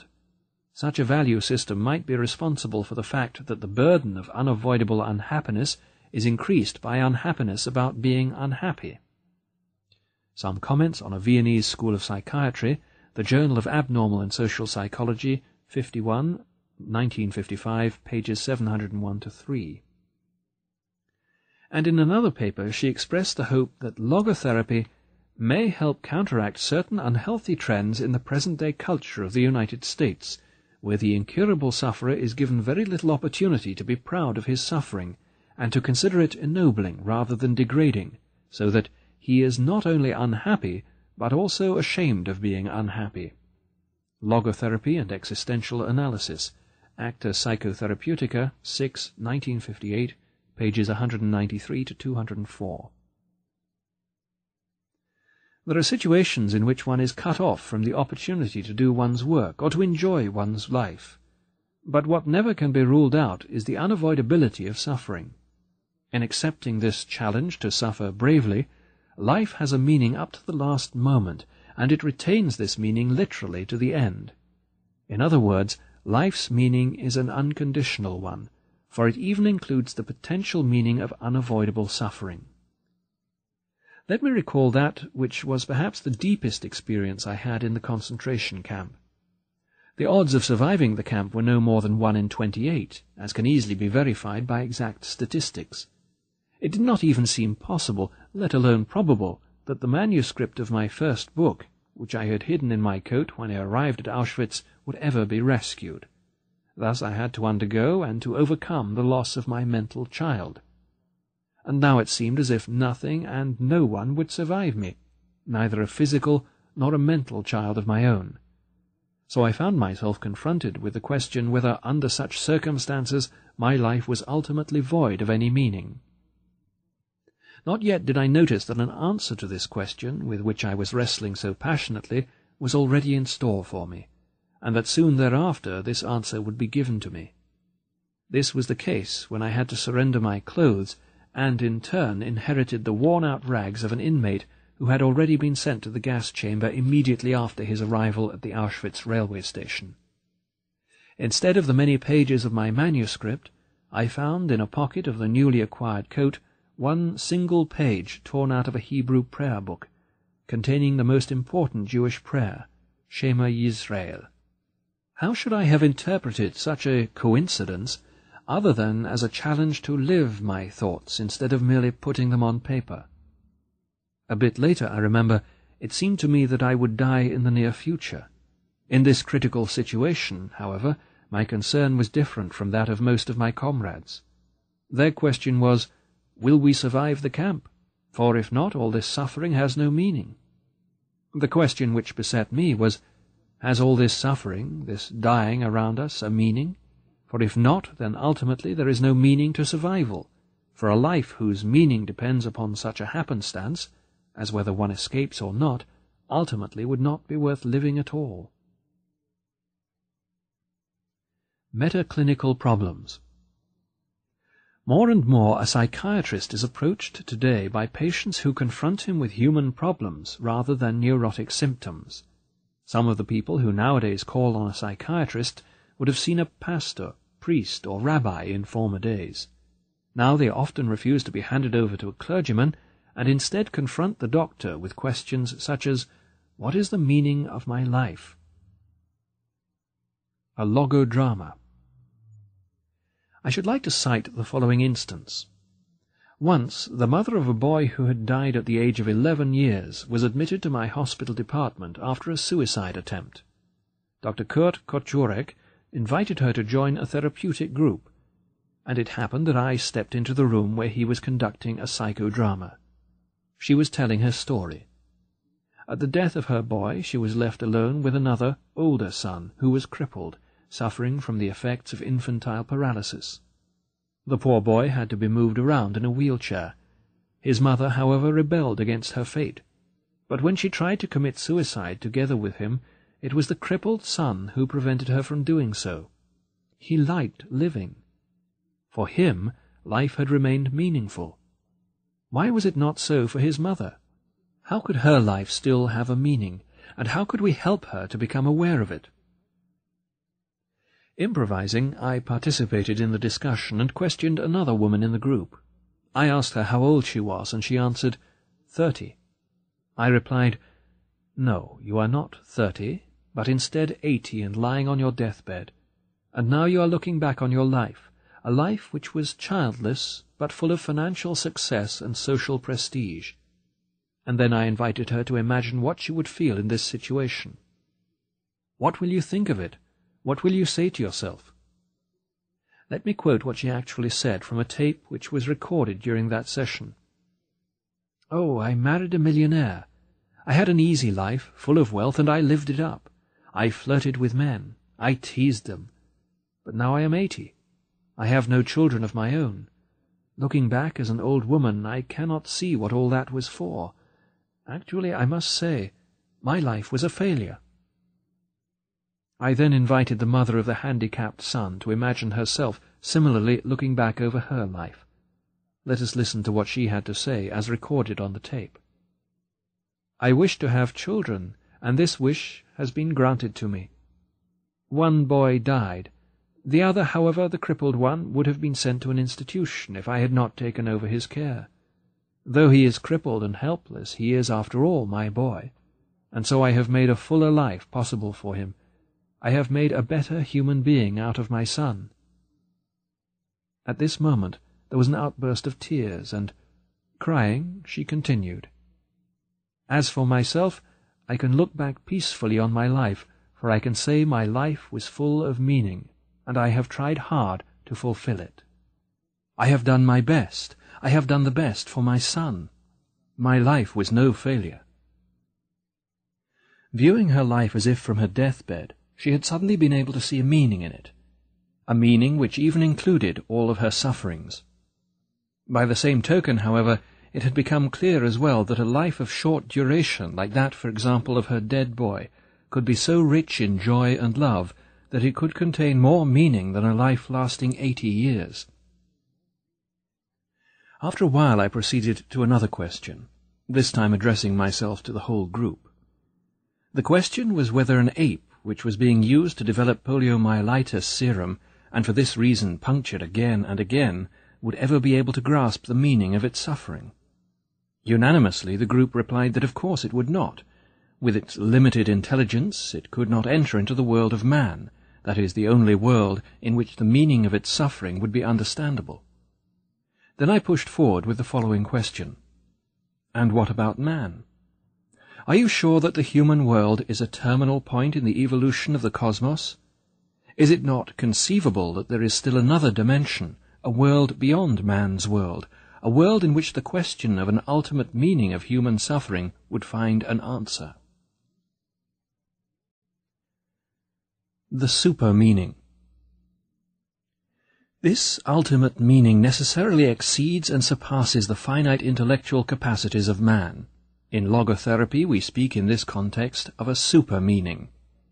What is demanded of man is not, as some existential philosophers teach, to endure the meaninglessness of life, but rather to bear his incapacity to grasp its unconditional meaningfulness in rational terms. Logos is deeper than logic. A psychiatrist who goes beyond the concept of the super meaning will sooner or later be embarrassed by his patients just as I was when my daughter, at about six years of age, asked me the question, Why do we speak of the good Lord? Whereupon I said, Some weeks ago you were suffering from measles, and then the good Lord sent you full recovery. However, the little girl was not content. She retorted, Well, but please, Daddy, do not forget, in the first place, he had sent me the measles. However, when a patient stands on the firm ground of religious belief, there can be no objection to making use of the therapeutic effect of his religious convictions, and thereby drawing upon his spiritual resources. In order to do so, the psychiatrist may put himself in the place of the patient. That is exactly what I did once, for instance, when a rabbi from Eastern Europe turned to me and told me his story. He had lost his first wife and their six children in the concentration camp of Auschwitz, where they were gassed, and now it turned out that his second wife was sterile. I observed that procreation is not the only meaning of life, for then life in itself would become meaningless, and something which in itself is meaningless cannot be rendered meaningful merely by its perpetuation. However, the rabbi evaluated his plight as an Orthodox Jew in terms of despair, that there was no son of his own who would ever say Kaddish, a prayer for the dead, for him after his death. But I would not give up. I made a last attempt to help him by inquiring whether he did not hope to see his children again in heaven. However, my question was followed by an outburst of tears, and now the true reason for his despair came to the fore. He explained that his children, since they died as innocent martyrs, kiddush hashem, that is, for the sanctification of God's name, were thus found worthy of the highest place in heaven. But as for himself, he could not expect, as an old, sinful man, to be assigned the same place. I did not give up, but retorted, Is it not conceivable, Rabbi, that precisely this was the meaning of your surviving your children, that you may be purified through these years of suffering, so that finally you too, though not innocent like your children, may become worthy of joining them in heaven? Is it not written in the Psalms that God preserves all your tears? Thou hast kept count of my tossings. Put thou my tears in thy bottle. Are they not in thy book? Psalm 56, 8. So perhaps none of your sufferings were in vain. For the first time in many years he found relief from his suffering through the new point of view which I was able to open up to him. Life's transitoriness those things which seem to take meaning away from human life include not only suffering, but dying as well. I never tire of saying that the only really transitory aspects of life are the potentialities. But as soon as they are actualized, they are rendered realities at that very moment. They are saved and delivered into the past, wherein they are rescued and preserved from transitoriness. For in the past nothing is irretrievably lost, but everything irrevocably stored. Thus the transitoriness of our existence in no way makes it meaningless, but it does constitute our responsibleness, for everything hinges upon our realizing the essentially transitory possibilities. Man constantly makes his choice concerning the mass of present potentialities, which of these will be condemned to non-being and which will be actualized. Which choice will be made in actuality once and forever, an immortal footprint in the sands of time? At any moment man must decide, for better or for worse, what will be the monument of his existence.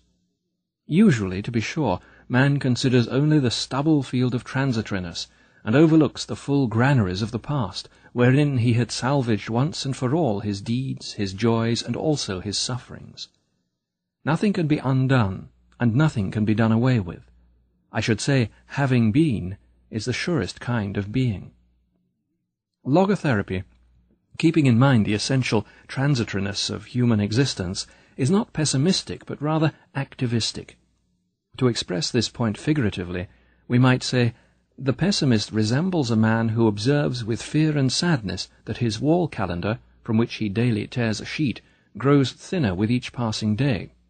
On the other hand, the person who attacks the problems of life actively is like a man who removes each successive leaf from his calendar and files it neatly and carefully away with its predecessors, after first having jotted down a few diary notes on the back.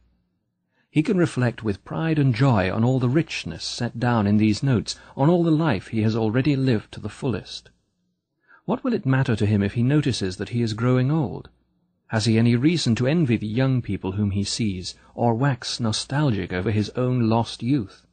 What reasons has he to envy a young person? For the possibilities that a young person has, the future which is in store for him. No, thank you, he will think. Instead of possibilities, I have realities in my past. Not only the reality of work done and of love loved, but of sufferings bravely suffered. These sufferings are even the things of which I am most proud, though these are things which cannot inspire envy. Logotherapy as a technique. A realistic fear, like the fear of death, cannot be tranquilized away by its psychodynamic interpretation. On the other hand, a neurotic fear, such as agoraphobia, cannot be cured by philosophical understanding. However, logotherapy has developed a special technique to handle such cases too. To understand what is going on whenever this technique is used, we take as a starting point a condition which is frequently observed in neurotic individuals, namely anticipatory anxiety. It is characteristic of this fear that it produces precisely that of which the patient is afraid. An individual, for example, who is afraid of blushing when he enters a large room and faces many people, will actually be more prone to blush under these circumstances. In this context one might amend the saying, the wish is father to the thought, to the fear is mother of the event. Ironically enough, in the same way that fear brings to pass what one is afraid of, likewise a forced intention makes impossible what one forcibly wishes. This excessive intention, or hyperintention, as I call it, can be observed particularly in cases of sexual neurosis. The more a man tries to demonstrate his sexual potency, or a woman her ability to experience orgasm, the less they are able to succeed.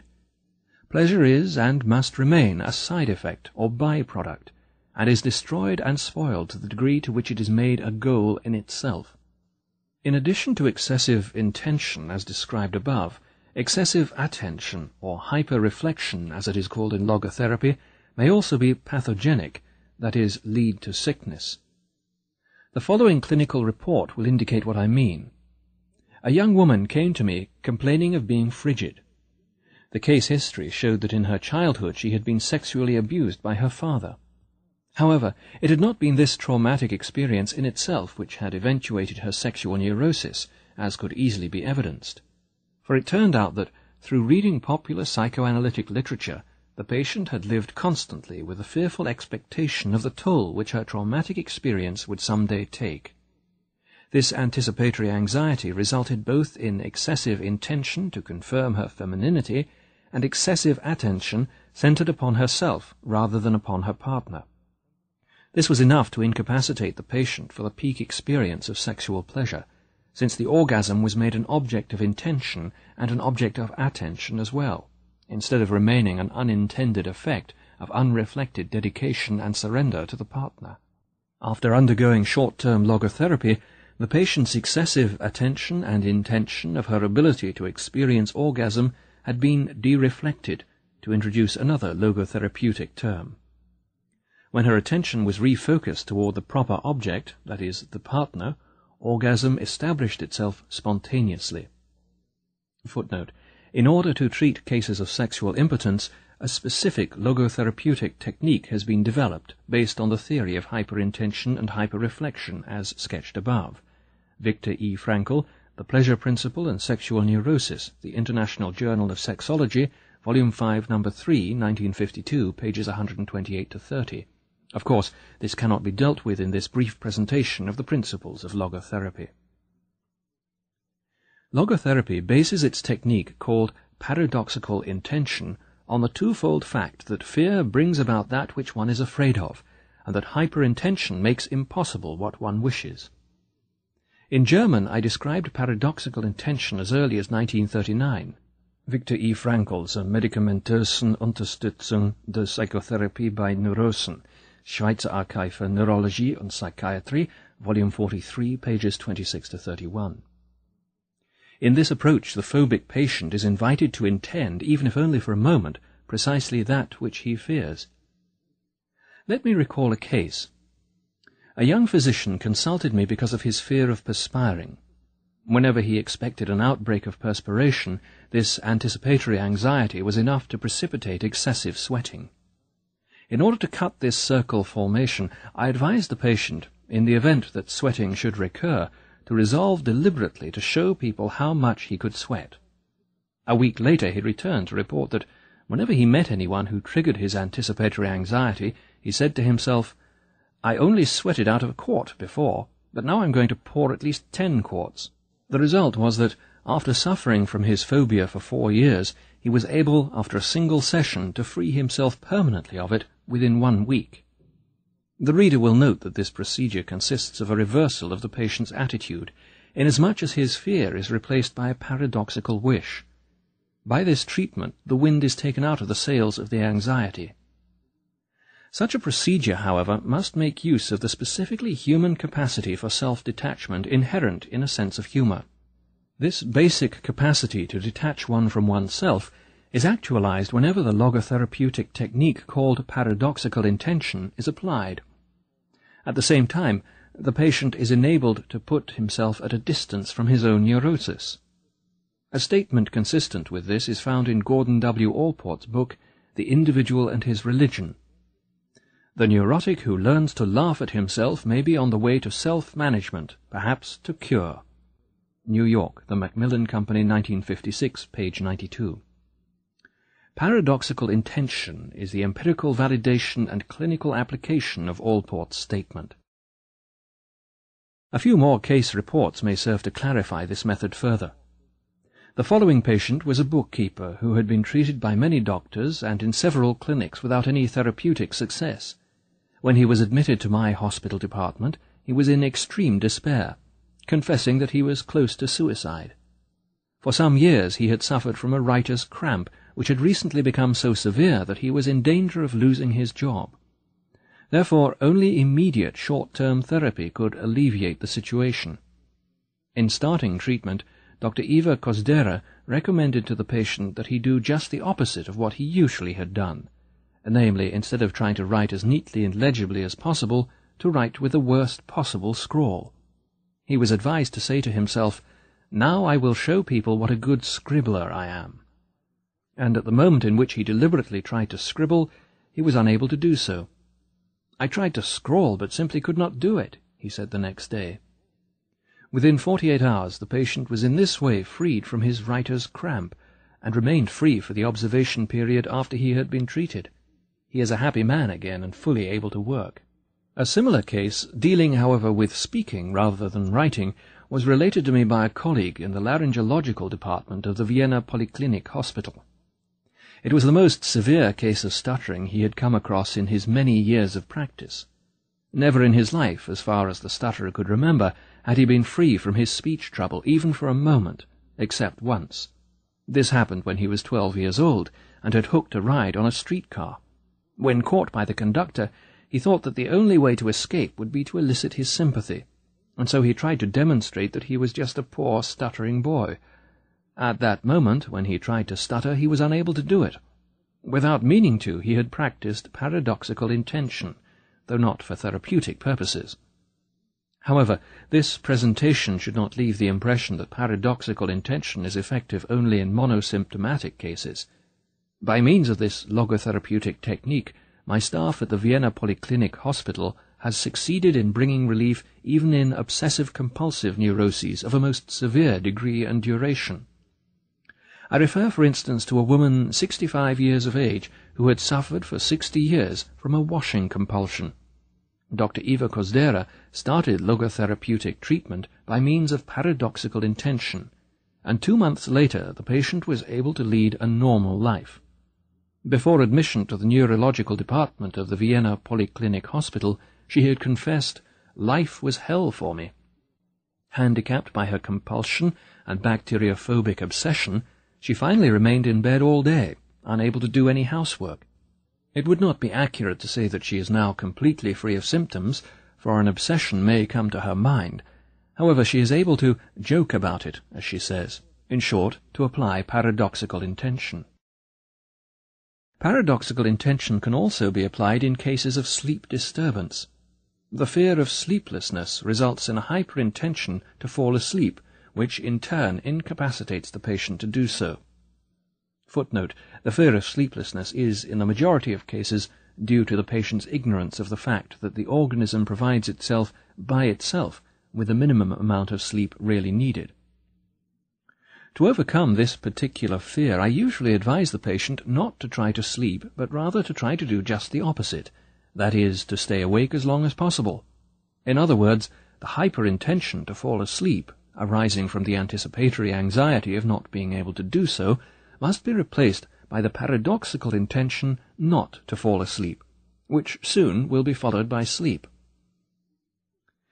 Paradoxical intention is no panacea, yet it lends itself as a useful tool in treating obsessive-compulsive and phobic conditions, especially in cases with underlying anticipatory anxiety. Moreover, it is a short-term therapeutic device. However, one should not conclude that such a short-term therapy necessarily results in only temporary therapeutic effects. One of the more common illusions of Freudian orthodoxy, to quote the late Emil A. Gutheil, is that the durability of results corresponds to the length of therapy. American Journal of Psychotherapy, 10, 1956, page 134. In my files there is, for instance, the case report of a patient to whom paradoxical intention was administered more than twenty years ago. The therapeutic effect proved to be, nevertheless, a permanent one. One of the most remarkable facts is that paradoxical intention is effective regardless of the etiological basis of the case concerned. This confirms a statement once made by Edith Weisskopf Joelson. Although traditional psychotherapy has insisted that therapeutic practices have to be based on findings on etiology, it is possible that certain factors might cause neuroses during early childhood and that entirely different factors might relieve neuroses during adulthood. Some comments on a Viennese School of Psychiatry, the Journal of Abnormal and Social Psychology, 51, 1955, pages 701 to 3. As for the actual causation of neuroses, apart from constitutional elements, whether somatic or psychic in nature, such feedback mechanisms as anticipatory anxiety seem to be a major pathogenic factor. A given symptom is responded to by a phobia. The phobia triggers the symptom, and the symptom, in turn, reinforces the phobia. A similar chain of events, however, can be observed in obsessive-compulsive cases in which the patient fights the ideas which haunt him.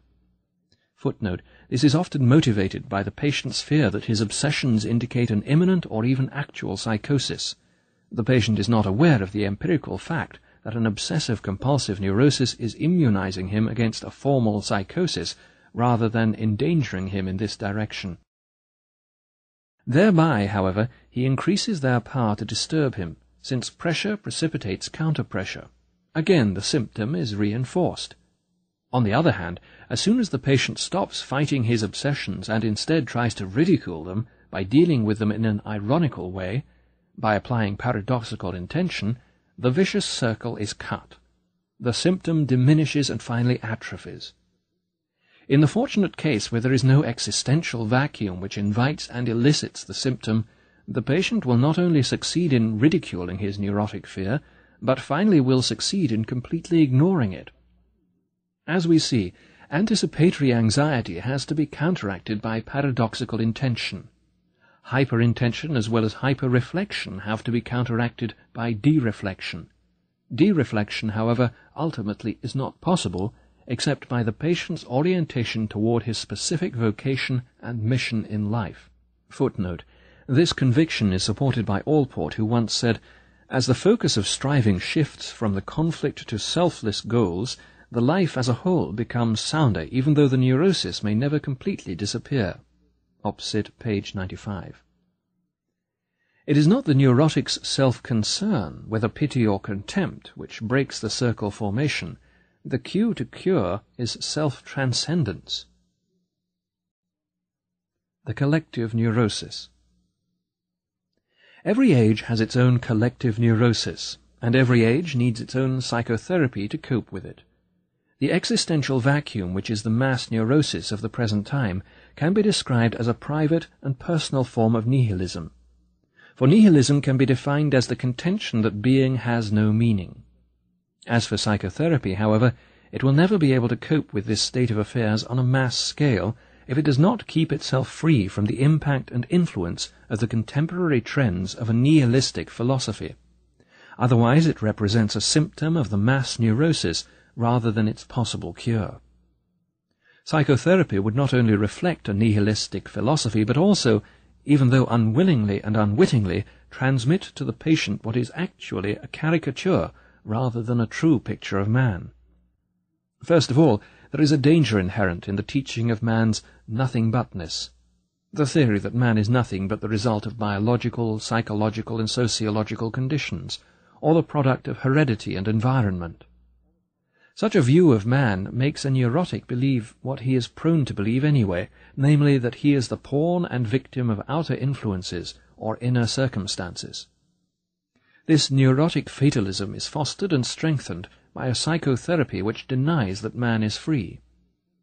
To be sure, a human being is a finite thing, and his freedom is restricted. It is not freedom from conditions, but it is freedom to take a stand toward the conditions. As I once put it, as a professor in two fields, neurology and psychiatry, I am fully aware of the extent to which man is subject to biological, psychological, and sociological conditions. But in addition to being a professor in two fields, I am a survivor of four camps, concentration camps, that is, and as such I also bear witness to the unexpected extent to which man is capable of defying and braving even the worst conditions conceivable from Value Dimensions in Teaching, a color television film produced by Hollywood Animators, Inc. for the California Junior College Association. Critique of Pandeterminism Psychoanalysis has often been blamed for its so-called pansexualism. I, for one, doubt whether this reproach has ever been legitimate. However, there is something which seems to me to be an even more erroneous and dangerous assumption, namely that which I call pandeterminism. By that I mean the view of man which disregards his capacity to take a stand toward any conditions whatsoever. Man is not fully conditioned and determined, but rather determines himself whether he gives in to conditions or stands up to them. In other words, man is ultimately self-determining. Man does not simply exist, but always decides what his existence will be, what he will become in the next moment. By the same token, every human being has the freedom to change at any instant. Therefore we can predict his future only within the large framework of a statistical survey referring to a whole group. The individual personality, however, remains essentially unpredictable. The basis for any predictions would be represented by biological, psychological, or sociological conditions. Yet one of the main features of human existence is the capacity to rise above such conditions, to grow beyond them. Man is capable of changing the world for the better if possible, and of changing himself for the better if necessary. Let me cite the case of Dr. J. He was the only man I ever encountered in my whole life whom I would dare to call a Mephistophelian being, a satanic figure. At that time he was generally called the mass murderer of Steinhof, the large mental hospital in Vienna. When the Nazis started their euthanasia program, he held all the strings in his hands, and was so fanatic in the job assigned to him that he tried not to let one single psychotic individual escape the gas chamber. After the war, when I came back to Vienna, I asked what had happened to Dr. J. He had been imprisoned by the Russians in one of the isolation cells of Steinhof, they told me, the next day, however, the door of his cell stood open and Dr. J was never seen again. Later I was convinced that, like others, he had, with the help of his comrades, made his way to South America. More recently, however, I was consulted by a former Austrian diplomat who had been imprisoned behind the Iron Curtain for many years, first in Siberia and then in the famous Lubyanka prison in Moscow.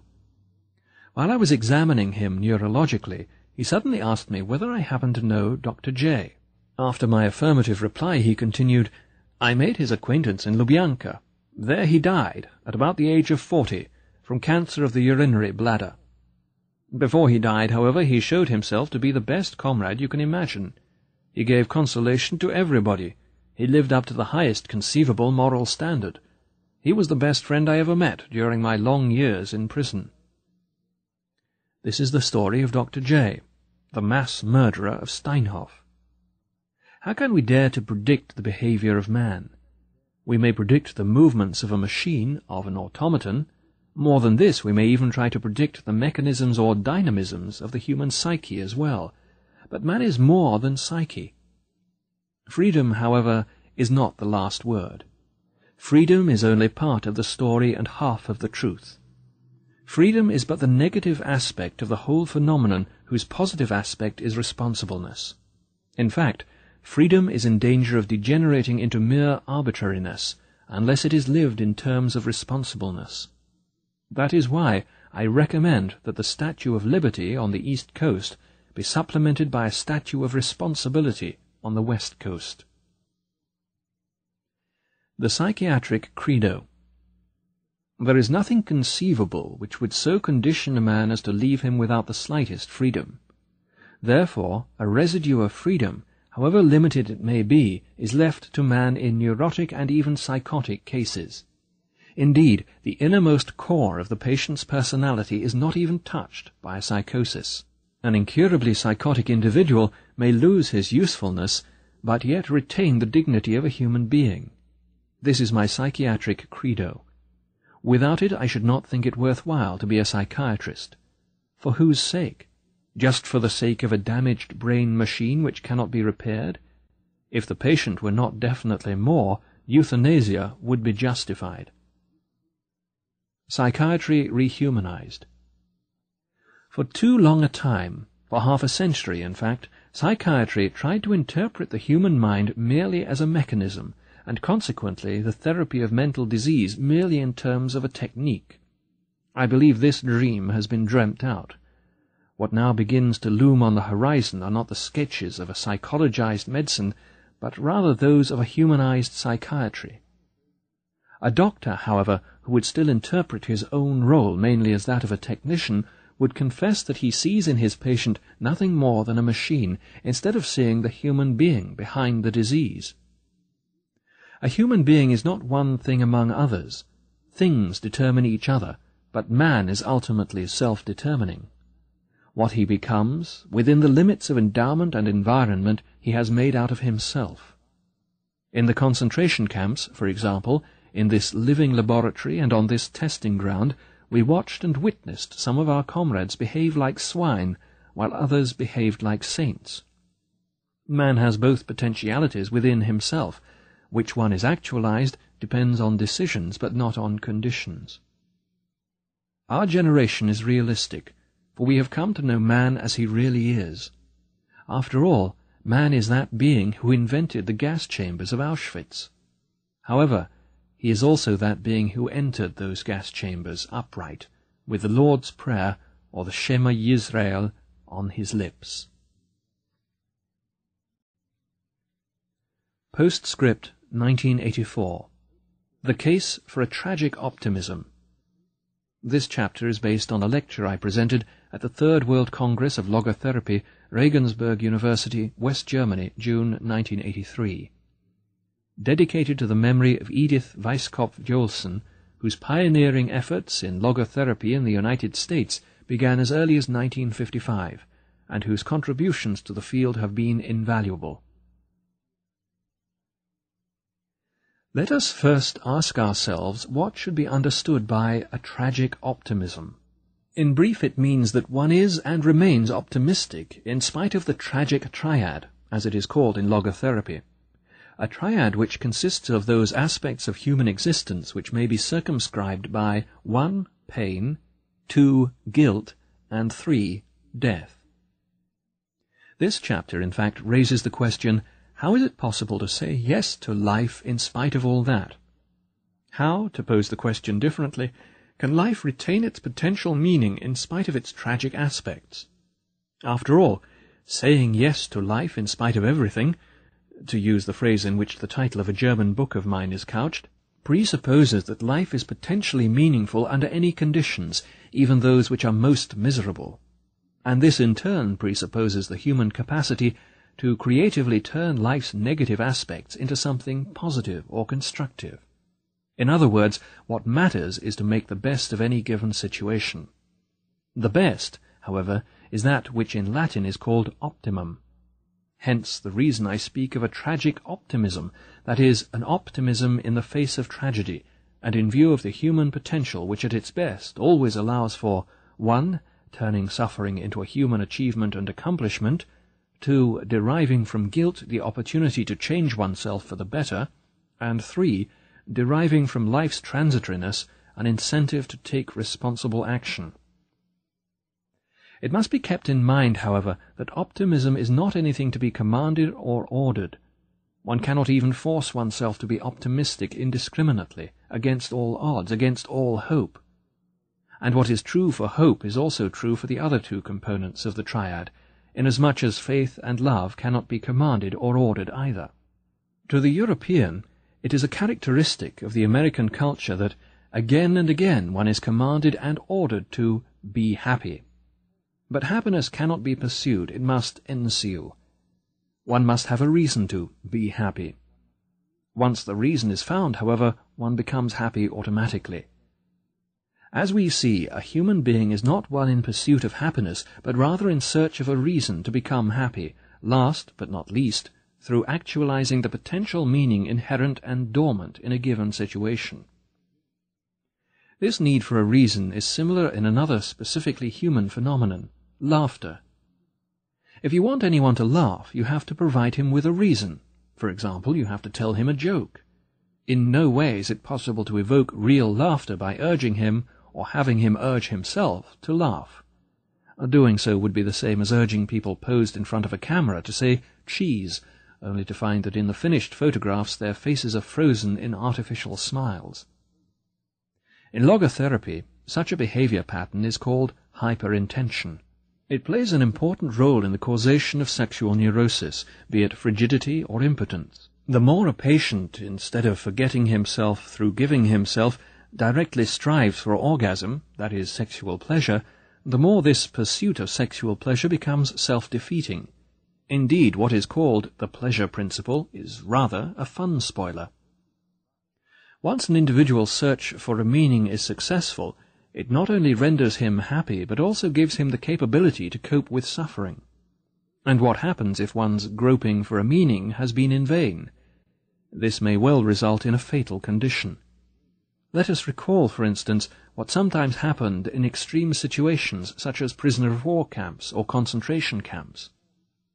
In the first, as I was told by American soldiers, a behavior pattern crystallized to which they referred as give-up-itis.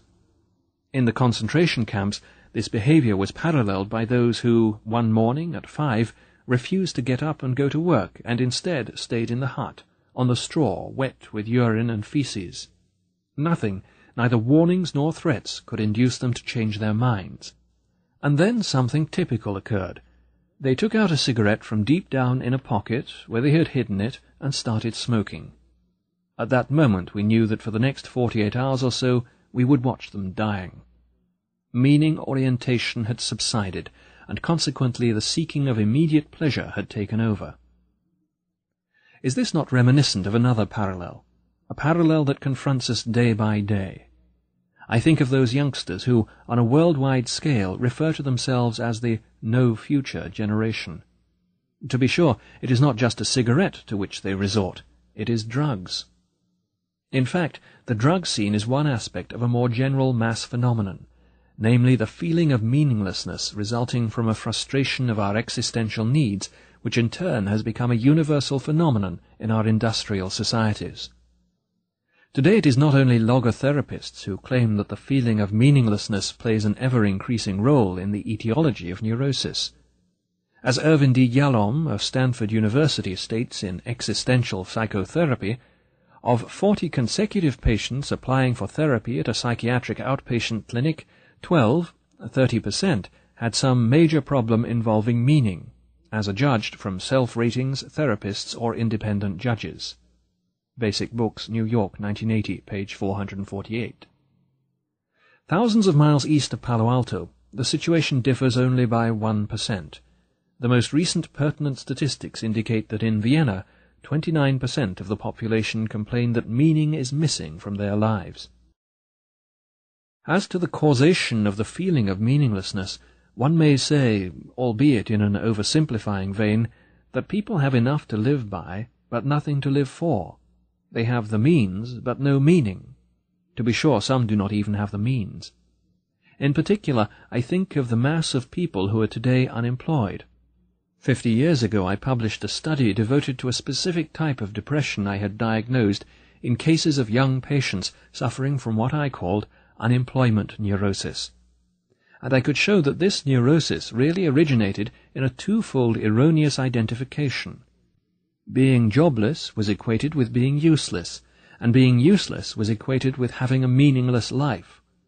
Consequently, whenever I succeeded in persuading the patients to volunteer in youth organizations, adult education, public libraries, and the like, in other words, as soon as they could fill their abundant free time with some sort of unpaid but meaningful activity, their depression disappeared, although their economic situation had not changed and their hunger was the same. The truth is that man does not live by welfare alone.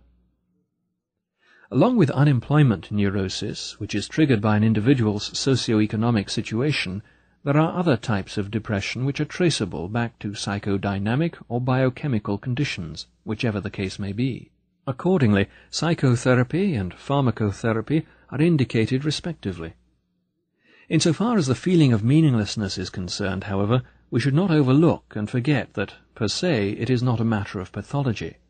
Rather than being the sign and symptom of a neurosis, it is, I would say, the proof of one's humanness. But although it is not caused by anything pathological, it may well cause a pathological reaction. In other words, it is potentially pathogenic. Just consider the mass neurotic syndrome so pervasive in the young generation. There is ample empirical evidence that the three facets of this syndrome depression, aggression, addiction are due to what is called in logotherapy the existential vacuum, a feeling of emptiness and meaninglessness. It goes without saying that not each and every case of depression is to be traced back to a feeling of meaninglessness, nor does suicide, in which depression sometimes eventuates, always result from an existential vacuum. But even if each and every case of suicide had not been undertaken out of a feeling of meaninglessness, it may well be that an individual's impulse to take his life would have been overcome had he been aware of some meaning and purpose worth living for. If thus a strong meaning orientation plays a decisive role in the prevention of suicide, what about intervention in cases in which there is a suicide risk? As a young doctor, I spent four years in Austria's largest state hospital, where I was in charge of the pavilion in which severely depressed patients were accommodated most of them having been admitted after a suicide attempt.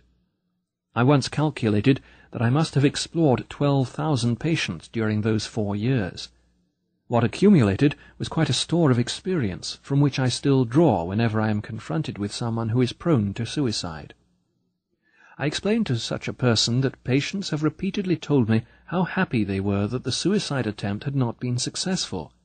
Weeks, months, years later, they told me, it turned out that there was a solution to their problem, an answer to their question, a meaning to their life.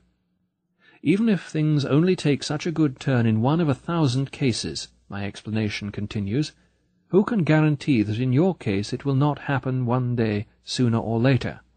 But in the first place, you have to live to see the day on which it may happen. So you have to survive in order to see that day dawn, and from now on the responsibility for survival does not leave you.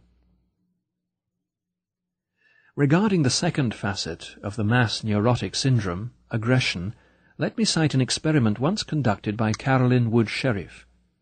She had succeeded in artificially building up mutual aggressions between groups of Boy Scouts, and observed that the aggressions only subsided when the youngsters dedicated themselves to a collective purpose, that is, the joint task of dragging out of the mud a carriage in which food had to be brought to their camp. Immediately they were not only challenged, but also united by a meaning they had to fulfill. Footnote. For further information on this experiment, see Viktor E. Frankl, The Unconscious God, New York, Simon & Schuster, 1978, page 140, and Viktor E. Frankl, The Unheard Cry for Meaning, New York, Simon & Schuster, 1978, page 36. As for the third issue, addiction, I am reminded of the findings presented by Anne-Marie von Forstmeyer who noted that, as evidenced by tests and statistics, 90% of the alcoholics she studied had suffered from an abysmal feeling of meaninglessness. Of the drug addicts studied by Stanley Krippner, 100% believed that things seemed meaningless. Footnote. For further information, see The Unconscious God, pages 97 to 100, and The Unheard Cry for Meaning, pages 26 to 28. Now let us turn to the question of meaning itself. To begin with, I would like to clarify that, in the first place, the logotherapist is concerned with the potential meaning inherent and dormant in all the single situations one has to face throughout his or her life. Therefore, I will not be elaborating here on the meaning of one's life as a whole, although I do not deny that such a long-range meaning does exist.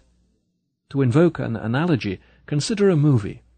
It consists of thousands upon thousands of individual pictures, and each of them makes sense and carries a meaning. Yet the meaning of the whole film cannot be seen before its last sequence is shown. However, we cannot understand the whole film without having first understood each of its components, each of the individual pictures. Isn't it the same with life? Doesn't the final meaning of life, too, reveal itself, if at all only at its end, on the verge of death? And doesn't this final meaning, too, depend on whether or not the potential meaning of each single situation has been actualized to the best of the respective individual's knowledge and belief? The fact remains that meaning and its perception, as seen from the logotherapeutic angle, is completely down to earth rather than afloat in the air or resident in an ivory tower. Sweepingly, I would locate the cognition of meaning of a personal meaning of a concrete situation midway between an aha experience along the lines of Karl Buehler's concept and a gestalt perception, say along the lines of Max Wertheimer's theory. The perception of meaning differs from the classical concept of gestalt perception insofar as the latter implies the sudden awareness of a figure on a ground, whereas the perception of meaning as I see it more specifically boils down to becoming aware of a possibility against the background of reality, or to express it in plain words, to becoming aware of what can be done about a given situation. And how does a human being go about finding meaning? As Charlotte Buehler has stated, all we can do is study the lives of people who seem to have found their answers to the questions of what ultimately human life is about, as against those who have not. Basic Theoretical Concepts of Humanistic Psychology, American Psychologist, 26, April 1971, page 378. In addition to such a biographical approach, however, we may as well embark on a biological approach. Logotherapy conceives of conscience as a prompter which, if need be, indicates the direction in which we have to move in a given life situation. In order to carry out such a task, conscience must apply a measuring stick to the situation one is confronted with, and this situation has to be evaluated in the light of a set of criteria, in the light of a hierarchy of values. These values, however, cannot be espoused and adopted by us on a conscious level. They are something that we are. They have crystallized in the course of the evolution of our species. They are founded on our biological past and are rooted in our biological depth. Konrad Lorenz might have had something similar in mind when he developed the concept of a biological a priori. And when both of us recently discussed my own view on the biological foundation of the valuing process, he enthusiastically expressed his accord. In any case, if a pre-reflective axiological self-understanding exists, we may assume that it is ultimately anchored in our biological heritage. As logotherapy teaches, there are three main avenues on which one arrives at meaning in life. The first is by creating a work or by doing a deed. The second is by experiencing something or encountering someone. In other words, meaning can be found not only in work, but also in love.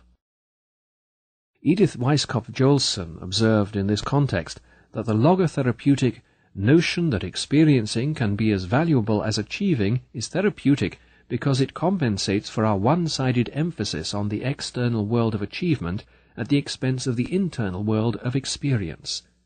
The Place of Logotherapy in the World Today, the International Forum for Logotherapy, Volume 1, Number 3, 1980, pages 3 to 7. Most important, however, is the third avenue to meaning in life, even the helpless victim of a hopeless situation, facing a fate he cannot change, may rise above himself, may grow beyond himself, and by so doing change himself. He may turn a personal tragedy into a triumph. Again, it was Edith Weisskopf Joelson who, as mentioned on page 136, once expressed the hope that logotherapy may help counteract certain unhealthy trends in the present-day culture of the United States, where the incurable sufferer is given very little opportunity to be proud of his suffering and to consider it ennobling rather than degrading, so that he is not only unhappy, but also ashamed of being unhappy. For a quarter of a century I ran the neurological department of a general hospital, and bore witness to my patients' capacity to turn their predicaments into human achievements. In addition to such practical experience, empirical evidence is also available which supports the possibility that one may find meaning in suffering. Researchers at the Yale University School of Medicine have been impressed by the number of prisoners of war of the Vietnam War who explicitly claimed that although their captivity was extraordinarily stressful, filled with torture, disease, malnutrition, and solitary confinement, they nevertheless benefited from the captivity experience, seeing it as a growth experience. W. H. Sledge, J. A. Boydstun, and A. J. Rabe, Self-Concept Changes Related to War Captivity, Archive of General Psychiatry, 37, 1980, pages 430 to 443. But the most powerful arguments in favour of a tragic optimism are those which in Latin are called argumenta ad hominem. Jerry Long, to cite an example, is a living testimony to the defiant power of the human spirit, as it is called in logotherapy. Footnote, the defiant power of the human spirit was in fact the title of a paper presented by Long at the Third World Congress of Logotherapy in June 1983. To quote the Texarkana Gazette, Jerry Long has been paralyzed from his neck down since a diving accident which rendered him a quadriplegic three years ago. He was seventeen when the accident occurred. Today Long can use his mouth stick to type. He attends two courses at community college via a special telephone. The intercom allows Long to both hear and participate in class discussions. He also occupies his time by reading, watching television, and writing. And in a letter I received from him he writes, I view my life as being abundant with meaning and purpose. The attitude that I adopted on that fateful day has become my personal credo for life. I broke my neck. It didn't break me. I am currently enrolled in my first psychology course in college. I believe that my handicap will only enhance my ability to help others. I know that without the suffering, the growth that I have achieved would have been impossible. Is this to say that suffering is indispensable to the discovery of meaning? In no way.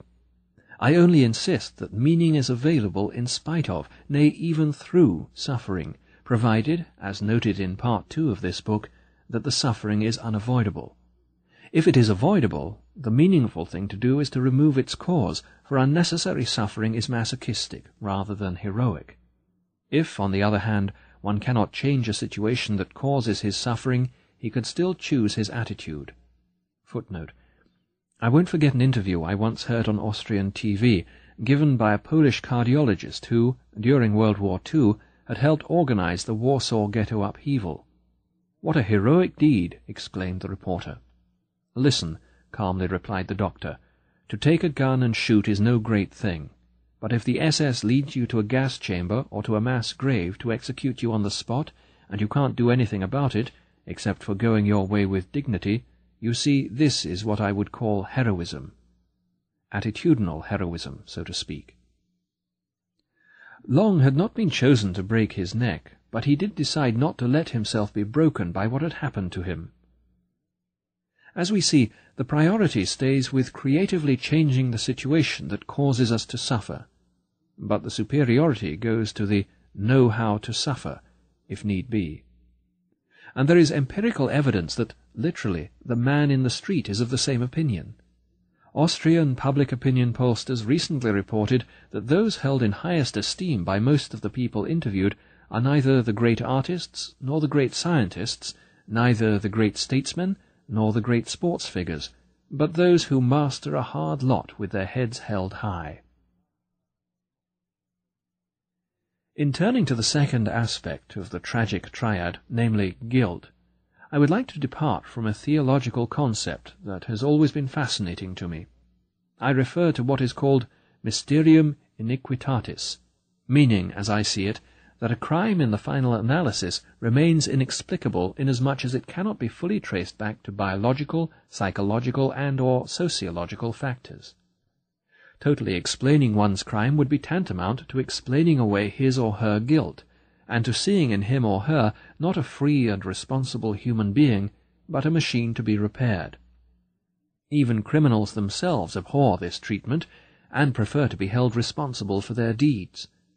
From a convict serving his sentence in an Illinois penitentiary, I received a letter in which he deplored that the criminal never has a chance to explain himself, he is offered a variety of excuses to choose from. Society is blamed, and in many instances the blame is put on the victim. Furthermore, when I addressed the prisoners in San Quentin, I told them that you are human beings like me, and as such you were free to commit a crime, to become guilty. Now, however, you are responsible for overcoming guilt by rising above it, by growing beyond yourselves, by changing for the better. They felt understood. Footnote. See also Joseph B. Fabry, The Pursuit of Meaning, New York, Harper & Row, 1980. And from Frank E. W., an ex-prisoner, I received a note which stated that he had started a logotherapy group for ex-felons. We are 27 strong, and the newer ones are staying out of prison through the pure strength of those of us from the original group. Only one returned, and he is now free. Footnote. C.F. Viktor E. Frankl, The Unheard Cry for Meaning, New York, Simon & Schuster, 1978, pages 42 to 43. As for the concept of collective guilt, I personally think that it is totally unjustified to hold one person responsible for the behavior of another person, or a collective of persons. Since the end of World War II, I have not become weary of publicly arguing against the collective guilt concept. Footnote. See also Viktor E. Frankl, Psychotherapy and Existentialism, New York, Simon & Schuster, 1967. Sometimes, however, it takes a lot of didactic tricks to detach people from their superstitions. An American woman once confronted me with the reproach, How can you still write some of your books in German, Adolf Hitler's language? In response, I asked her if she had knives in her kitchen, and when she answered that she did, I acted dismayed and shocked, exclaiming, How can you still use knives after so many killers have used them to stab and murder their victims? She stopped objecting to my writing books in German. The third aspect of the tragic triad concerns death, but it concerns life as well, for at any time each of the moments of which life consists is dying, and that moment will never recur. And yet is not this transitoriness a reminder that challenges us to make the best possible use of each moment of our lives? It certainly is, and hence my imperative, live as if you were living for the second time, and had acted as wrongly the first time as you are about to act now. In fact, the opportunities to act properly, the potentialities to fulfill a meaning, are affected by the irreversibility of our lives. But also the potentialities alone are so affected. For as soon as we have used an opportunity and have actualized a potential meaning, we have done so once and for all.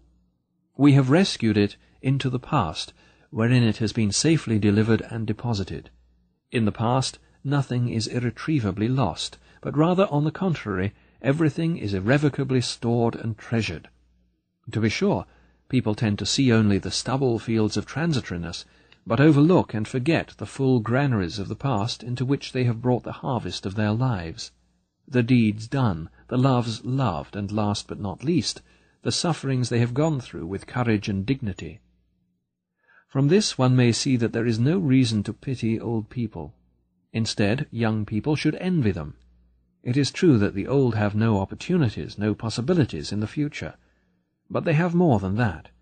Instead of possibilities in the future, they have realities in the past, the potentialities they have actualized, the meanings they have fulfilled, the values they have realized. And nothing and nobody can ever remove these assets from the past. In view of the possibility of finding meaning in suffering, life's meaning is an unconditional one, at least potentially. That unconditional meaning, however, is paralleled by the unconditional value of each and every person. It is that which warrants the indelible quality of the dignity of man. Just as life remains potentially meaningful under any conditions, even those which are most miserable, so too does the value of each and every person stay with him or her, and it does so because it is based on the values that he or she has realized in the past, and is not contingent on the usefulness that he or she may or may not retain in the present. More specifically, this usefulness is usually defined in terms of functioning for the benefit of society. But today's society is characterized by achievement orientation, and consequently it adores people who are successful and happy, and in particular it adores the young. It virtually ignores the value of all those who are otherwise, and in so doing blurs the decisive difference between being valuable in the sense of dignity and being valuable in the sense of usefulness. If one is not cognizant of this difference, and holds that an individual's value stems only from his present usefulness, then, believe me, one owes it only to personal inconsistency not to plead for euthanasia along the lines of Hitler's program, that is to say, mercy killing of all those who have lost their social usefulness, be it because of old age, incurable illness, mental deterioration, or whatever handicap they may suffer. Confounding the dignity of man with mere usefulness arises from a conceptual confusion that in turn may be traced back to the contemporary nihilism transmitted on many an academic campus and many an analytical couch. Even in the setting of training analyses, such an indoctrination may take place. Nihilism does not contend that there is nothing, but it states that everything is meaningless. And George A. Sargent was right when he promulgated the concept of learned meaninglessness. He himself remembered a therapist who said, George, you must realize that the world is a joke. There is no justice, everything is random. Only when you realize this will you understand how silly it is to take yourself seriously. There is no grand purpose in the universe, it just is. There's no particular meaning in what decision you make today about how to act. Footnote Transference and Countertransference in Logotherapy. The International Forum for Logotherapy, Volume 5, Number 2, Fall Winter 1982, pages 115 to 118. One must not generalize such a criticism. In principle, training is indispensable. But if so, therapists should see their task in immunizing the trainee against nihilism rather than inoculating him with a cynicism that is a defense mechanism against their own nihilism. Logotherapists may even conform to some of the training and licensing requirements stipulated by the other schools of psychotherapy. In other words, one may howl with the wolves if need be, but when doing so one should be, I would urge, a sheep in wolf's clothing. There is no need to become untrue to the basic concept of man and the principles of the philosophy of life inherent in logotherapy. Such a loyalty is not hard to maintain in view of the fact that as Elisabeth S. Lukas once pointed out, throughout the history of psychotherapy, there has never been a school as undogmatic as logotherapy. Footnote. Logotherapy is not imposed on those who are interested in psychotherapy. It is not comparable to an oriental bazaar, but rather to a supermarket. In the former, the customer is talked into buying something. In the latter, he is shown and offered various things from which he may pick what he deems usable and valuable. And at the first World Congress of Logotherapy, San Diego, California, November 6 to 8, 1980, I argued not only for the rehumanization of psychotherapy, but also for what I called the degurufication of logotherapy.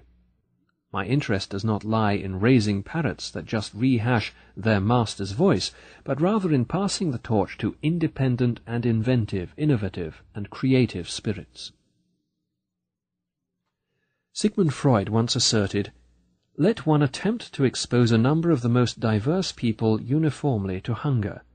With the increase of the imperative urge of hunger, all individual differences will blur, and in their stead will appear the uniform expression of the one unstilled urge. Thank heaven, Sigmund Freud was spared knowing the concentration camps from the inside. His subjects lay on a couch designed in the plush style of Victorian culture, not in the filth of Auschwitz. There, the individual differences did not blur, but on the contrary, people became more different. People unmasked themselves, both the swine and the saints. And today you need no longer hesitate to use the word saints. Think of Father Maximilian Kolbe, who was starved and finally murdered by an injection of carbolic acid at Auschwitz, and who in 1983 was canonized. You may be prone to blame me for invoking examples that are the exceptions to the rule. Sed omnia praeclara tam difficilia quam rara sunt. But everything great is just as difficult to realize as it is rare to find, reads the last sentence of the Ethics of Spinoza. You may of course ask whether we really need to refer to saints. Wouldn't it suffice just to refer to decent people? It is true that they form a minority. More than that, they always will remain a minority. And yet I see therein the very challenge to join the minority. For the world is in a bad state. But everything will become still worse unless each of us does his best. So let us be alert, alert in a twofold sense. Since Auschwitz we know what man is capable of, and since Hiroshima we know what is at stake.